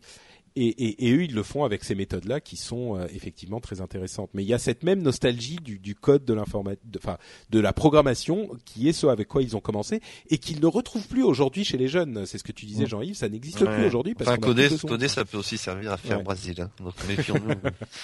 Nicolas, oui, je, voulais dire qu'en fait, euh, on a eu un débat et euh, une des conclusions, c'est qu'on pense tous, tous, les, tous les quatre, que euh, la tech n'a pas nécessairement la place qu'elle mérite dans l'éducation. Je suis pratiquement convaincu d'ailleurs que tous nos auditeurs pensent la même chose. Mais en fait, ce qu'il faudrait, c'est que, en fait, on parle des gens qui sont convertis déjà là. Et donc, je pense que c'est aussi à nous, nous au sens large, donc on va dire geek, hein, même si j'aime pas trop ce mot, de faire l'effort de pédagogie, d'expliquer aux gens qui ne connaissent rien, à votre grand-mère, à, à, votre, à votre père à vos collègues qui ne euh, sont pas des digital natives, qui sont des digital naives, euh, de leur expliquer comment ça fonctionne d'une manière simple et qui soit pas euh, parce que parfois aussi le défaut qu'on a nous autres qui connaissons bien ça, c'est qu'on est très fiers de connaître notre mmh. domaine et qu'on n'est pas très euh, pédagogue. pédagogue. Mm. Et c'est ça qui fait aussi que les gens se renferment parfois sur eux-mêmes et ils n'ont peut-être pas envie d'y aller. Alors que si on leur explique simplement quels sont les enjeux, euh, mm. ils vont peut-être naturellement d'eux-mêmes, et c'est aussi pour ça que je parlais de la petite graine tout à l'heure, euh, s'intéresser à ces sujets. Et donc je pense mm. que plutôt, enfin, je pense que l'étape suivante après ce, après que les gens auront fini d'écouter ce podcast, c'est de se tourner vers leur petite sœur et de leur expliquer en des termes simples les enjeux. Quoi. Et je pense que petit à petit, on va pouvoir euh, convaincre les gens. Ben, c'est, ça me parle beaucoup ce que tu dis, Nicolas, parce que finalement, c'est ce que moi j'essaye de faire. Alors, je parle de tech parce que c'est un sujet qui me passionne. Hein, les, auditeurs le, savent bien, mais la manière dont je le fais, euh, même si je parle à des passionnés, c'est ce que je disais en, vous envoyant les, les, explications sur ce que je voulais faire avec cette émission, hein, messieurs. Je parle généralement à des passionnés, mais pas à des spécialistes. Euh, je pense que généralement, c'est plutôt des gens qui, qui s'intéressent au sujet. C'est pas des gens qui comprennent absolument tous les tenants et les aboutissants et les enjeux euh, des sujets qu'on traite. Et justement, si, j'essaye de le faire de manière assez euh, vulgarisée. J'essaye toujours d'expliquer les choses pour que ça devienne accessible justement. Donc, euh, donc, donc c'est ce que, ce que, tu dis, Nicolas, me parle énormément. Moi, c'est c'est quelque chose qui me tient à cœur. C'est justement rendre tous ces sujets très complexes beaucoup plus accessibles et que les gens comprennent pourquoi c'est tellement important. Et on l'a fait avec euh, des choses comme Prism, avec euh, Pipa et Sopa et toutes ces choses-là et tous les sujets qui, qui font l'actualité. Et là où ça devient incroyable, incroyablement important, c'est effectivement de ne pas se laisser emporter dans par, son propre enthousiasme et de, de, de, de, rentrer trop dans les détails ou de d'expliquer trop euh, avec euh, trop le, le, le, le vraiment le, de mettre trop les, les mains dans le cambouis, d'essayer de trouver les termes simples qui seront compréhensibles par des gens qui n'ont jamais touché, qui ne se sont jamais intéressés à ces choses-là. Et, et si on fait tout ça tous ensemble, chers auditeurs et, et chers, chers euh, invités, euh, peut-être que à force on pourra euh, donner l'envie et surtout faire comprendre aux gens à, à quel point ces choses-là sont importantes. Et surtout, c'est pas que important, c'est passionnant comprendre comment fonctionnent toutes ces choses-là imaginez la tête de quelqu'un à qui on dit, bah, tu sais, euh, ta box là, euh, Google, il est pas dedans, mais en fait, il y a des serveurs qui traversent l'espace, les mers et les continents, euh, enfin, des, des des, des câbles qui traversent l'espace, les mers et les continents et des transmissions satellites pour aller aux États-Unis en et te revenir en 0,5 secondes c'est des, des, choses qui sont euh, passionnantes. Donc mm. peut-être que comme ça, et, et, en expliquant tous les enjeux évidemment qui sont extrêmement importants, mm. avec la porte d'entrée de Prisme notamment, mais il y en a d'autres. Euh, ça, on, on, arrivera à terme à faire euh, de, de, notre pays une nation qui comprend à quel point la tech est importante. Je pense que ça c'est la conclusion euh, idéale. Je tiens le titre de l'émission. la tech est importante. J'hésite entre ZX81, mais, mais bon, je crois qu'on va rester sur euh, spécial éducation. Ça sera, ça sera, ça sera un peu plus généraliste justement et, et facile à comprendre pour tout le monde. Euh, bah merci messieurs. Merci vraiment du fond du cœur de vous avoir invité. Euh, merci beaucoup. Merci, pour l'invitation. L'exercice. Euh, peut-être, peut-être, euh, avant de nous quitter complètement, euh, si vous avez des, euh, je, je, le dis souvent, hein, des, des, liens ou des informations à donner sur où les gens soit peuvent vous vous retrouver sur Internet, soit retrouver des, des, des, moyens d'approfondir les sujets qu'on a évoqués. quels liens ou quels quels endroits ils pourraient aller fouiller par rapport à, à Ethic, euh, il suffit de taper euh, Ethic et, puis on trouve euh, un certain nombre d'informations. Tu, peux les épeler pour être sûr que les bah, Ethic c'est ITIC et, puis EPI. Euh, D'accord, il n'y a pas plus ça. Sur un moteur de recherche comme XQuick, qui est un moteur qui enregistre pas ton adresse IP par exemple. Le, lequel, lequel? Pour le C Xquick par exemple, ça, ça enregistre pas les adresses IP et t'es pas fliqué par... donc X Q U. Non non mais ça c'est c'était une boutade hein, pour dire qu'il faut pas utiliser un moteur de recherche. Ah, J'ai bien compris. Tu enregistres mais... ton adresse IP. Non, non mais Jean-Yves, allons ah, allons ah, au bout de notre truc hein. Ah, d'accord. Vraiment X pour, pour, les, pour, les, pour les utilisateurs qui voudraient se, être euh, ne pas être espionnés, donc il y a un, un moteur de recherche qui s'appelle Xquick I X Q U I C K. Donc Xquick IX QICK, qui est confidentiel. Donc en utilisant ce moteur de recherche, vous tapez euh, ITIC et EPI. Ça c'est pour la partie euh, ITIC. Euh, ensuite sur l'AFUL, c'est très simple, c'est aful.org. Donc ça c'est plutôt la partie logiciel libre. Et puis pour terminer sur le C2I, ceux qui seraient intéressés, bah, en fait quand on tape C2I dans un moteur de recherche officiel de l'éducation nationale qui donne le référentiel du C2I. C'était trois liens que je peux donner. Super. Et, mon adresse mail, je sais pas, jean-yves.janas. Oh là, d'accord, tu te, t'y vas pour là. Atudif-livre2.fr pour ce qui est professionnel. Et Attends, tu, peux répéter, je suis pas sûr que. Oui, c'est vrai qu'à la radio c'est pas évident. Je sais pas, y a pas. mais je pourrais peut-être le donner pour le mettre sur, sur ton site. Oui, bah à, la limite, envoie-moi les liens que tu veux. plus simple hein, que, que, de dicter des adresses mail où on peut faire des fautes. Pas de problème. Donc euh, je ferai comme ça, je te, je te donnerai des, des liens pour me contacter, voilà. D'accord. Super, très bien, merci Jean-Yves. Euh, David. Bah, moi déjà, oui, je t'enverrai aussi des liens, donc ce sera plus simple. Et puis sinon sur Twitter, euh, DavR74130. Ok, ça marche. DavR74130. Voilà. Super. Je t'enverrai les liens. Oui, ok, très bien. Comme ça, je vais pas. Je suis en train d'essayer de tout noter dans les notes de l'émission. Envoyez-moi les liens, ça sera beaucoup plus simple. Euh, Nicolas, pour ta part. Nicolas a disparu. Alors moi, euh, vous pouvez euh, toujours euh, me suivre sur Twitter. Non, vous m'entendez pas? Si, si, c'est ah, bon, c'est bon. Ah d'accord. donc sur Twitter, hein, N-I-C-O-G-L-A, Nicogla. et sinon, en fait, à partir de septembre, on va ouvrir un master en Business Analytics pour ceux que ça intéresse, qui aiment bien la techno et le business. septembre 2014, donc les candidatures pourront être ouvertes très bientôt. Très bien, et ça c'est à l'ESSEC comme on le disait. Voilà. E de C E C pour E de S E C pour ceux qui ne le savent pas. Super, bah merci messieurs. Pour ma part, euh, bah vous le savez, c'est Note Patrick euh, sur Twitter. Euh, pour ceux qui, je voulais en parler au début de l'émission et puis je me suis dit que ça serait peut-être un petit peu long. Euh, pour ceux qui nous écoutent pour la première fois, il y en a peut-être quelques-uns qui ont été intrigués par le sujet euh, de l'émission. Si vous ne nous écoutez pas en podcast, euh, il faut savoir qu'il est possible de vous abonner euh, à l'émission. Alors l'abonnement est gratuit, hein, c'est juste le fait de cliquer sur un bouton. Euh, par exemple sur iTunes, parce que c'est un, un, catalogue de podcasts facile à utiliser. Et ben vous cherchez le rendez-vous tech sur iTunes et vous aurez le le, le, un moyen facile de suivre l'émission, mais elle est également disponible en format totalement libre en podcast, en RSS normal. Hein. Vous pouvez avoir des applications, par exemple Podcast Addict sur Android ou euh, Downcast, qui est ma préférée sur euh, sur euh, iOS. Donc Podcast Addict sur Android et Downcast sur iOS. vous pouvez télécharger tout plein de podcasts absolument passionnants. Et ah, Jean-Yves, tu es en train de manipuler des papiers, on l'entend. Oh pardon. ah là c'est le fouet qui sort. Les, les, les habitués de l'émission connaissent le fouet de Patrick. Il, ah. il claque pas de temps en temps. euh, et euh, accessoirement, tiens, on l'a pas vraiment évoqué, mais euh, si on, on, on, veut parler d'éducation, il y a énormément d'initiatives très intéressantes et notamment, bon, c'est une société à but éminemment lucratif, mais Apple a un service qui s'appelle iTunes U euh, qui est iTunes University, à laquelle participent énormément de grandes universités américaines et certaines universités françaises. Et certaines euh, grandes écoles. Et certaines grandes écoles euh, également, qui vous permettent de suivre des cours de manière totalement gratuite euh, directement sur iTunes avec des abonnements et des cursus et des, programmes euh, qui sont euh, disponibles directement sur vos tablettes. Bon, malheureusement, c'est uniquement la pomme, hein, mais mais c'est quelque chose qui a quand même une très grosse valeur éducative. Donc c'est aussi un outil que vous pouvez utiliser.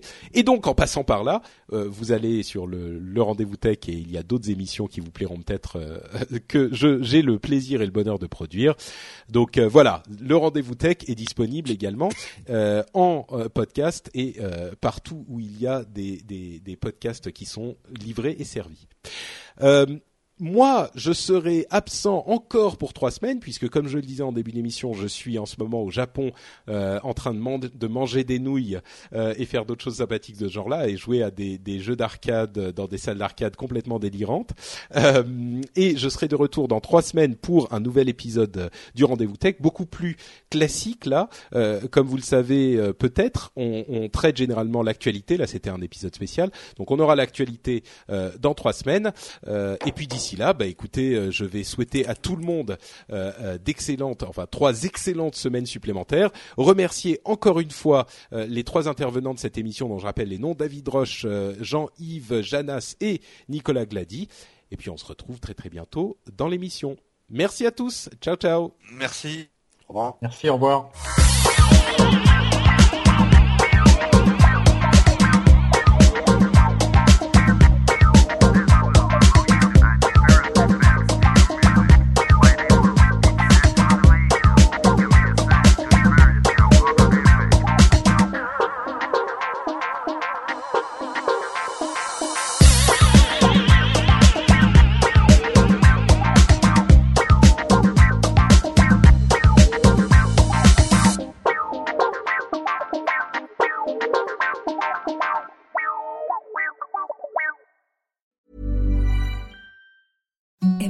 Softest sheets you've ever felt. Now imagine them getting even softer over time. That's what you'll feel with Bowl and Branch's organic cotton sheets. In a recent customer survey, 96% replied that Bowl and Branch sheets get softer with every wash. Start getting your best night's sleep in these sheets that get softer and softer for years to come. Try their sheets with a 30-night guarantee. Plus, get 15% off your first order at bowlandbranch.com. Code BUTTERY. Exclusions apply. See site for details. When you make decisions for your company, you look for the no-brainers. And if you have a lot of mailing to do, stamps.com is the ultimate no-brainer. It streamlines your processes to make your business more efficient, which makes you less busy. Mail checks, invoices, legal documents, and everything you need to keep your business running with stamps.com. Seamlessly connect with every major marketplace and shopping cart Schedule package pickups and see your cheapest and fastest shipping options from different carriers. With rates up to 89% off USPS and UPS rates. And with the Stamps.com mobile app, you can take care of mailing and shipping wherever you are. Make the same no brainer decision as over 1 million other businesses with Stamps.com. Sign up with Code PROGRAM for a four week trial, plus free postage and a free digital scale. No long term commitments or contracts. That's stamps.com. Code program.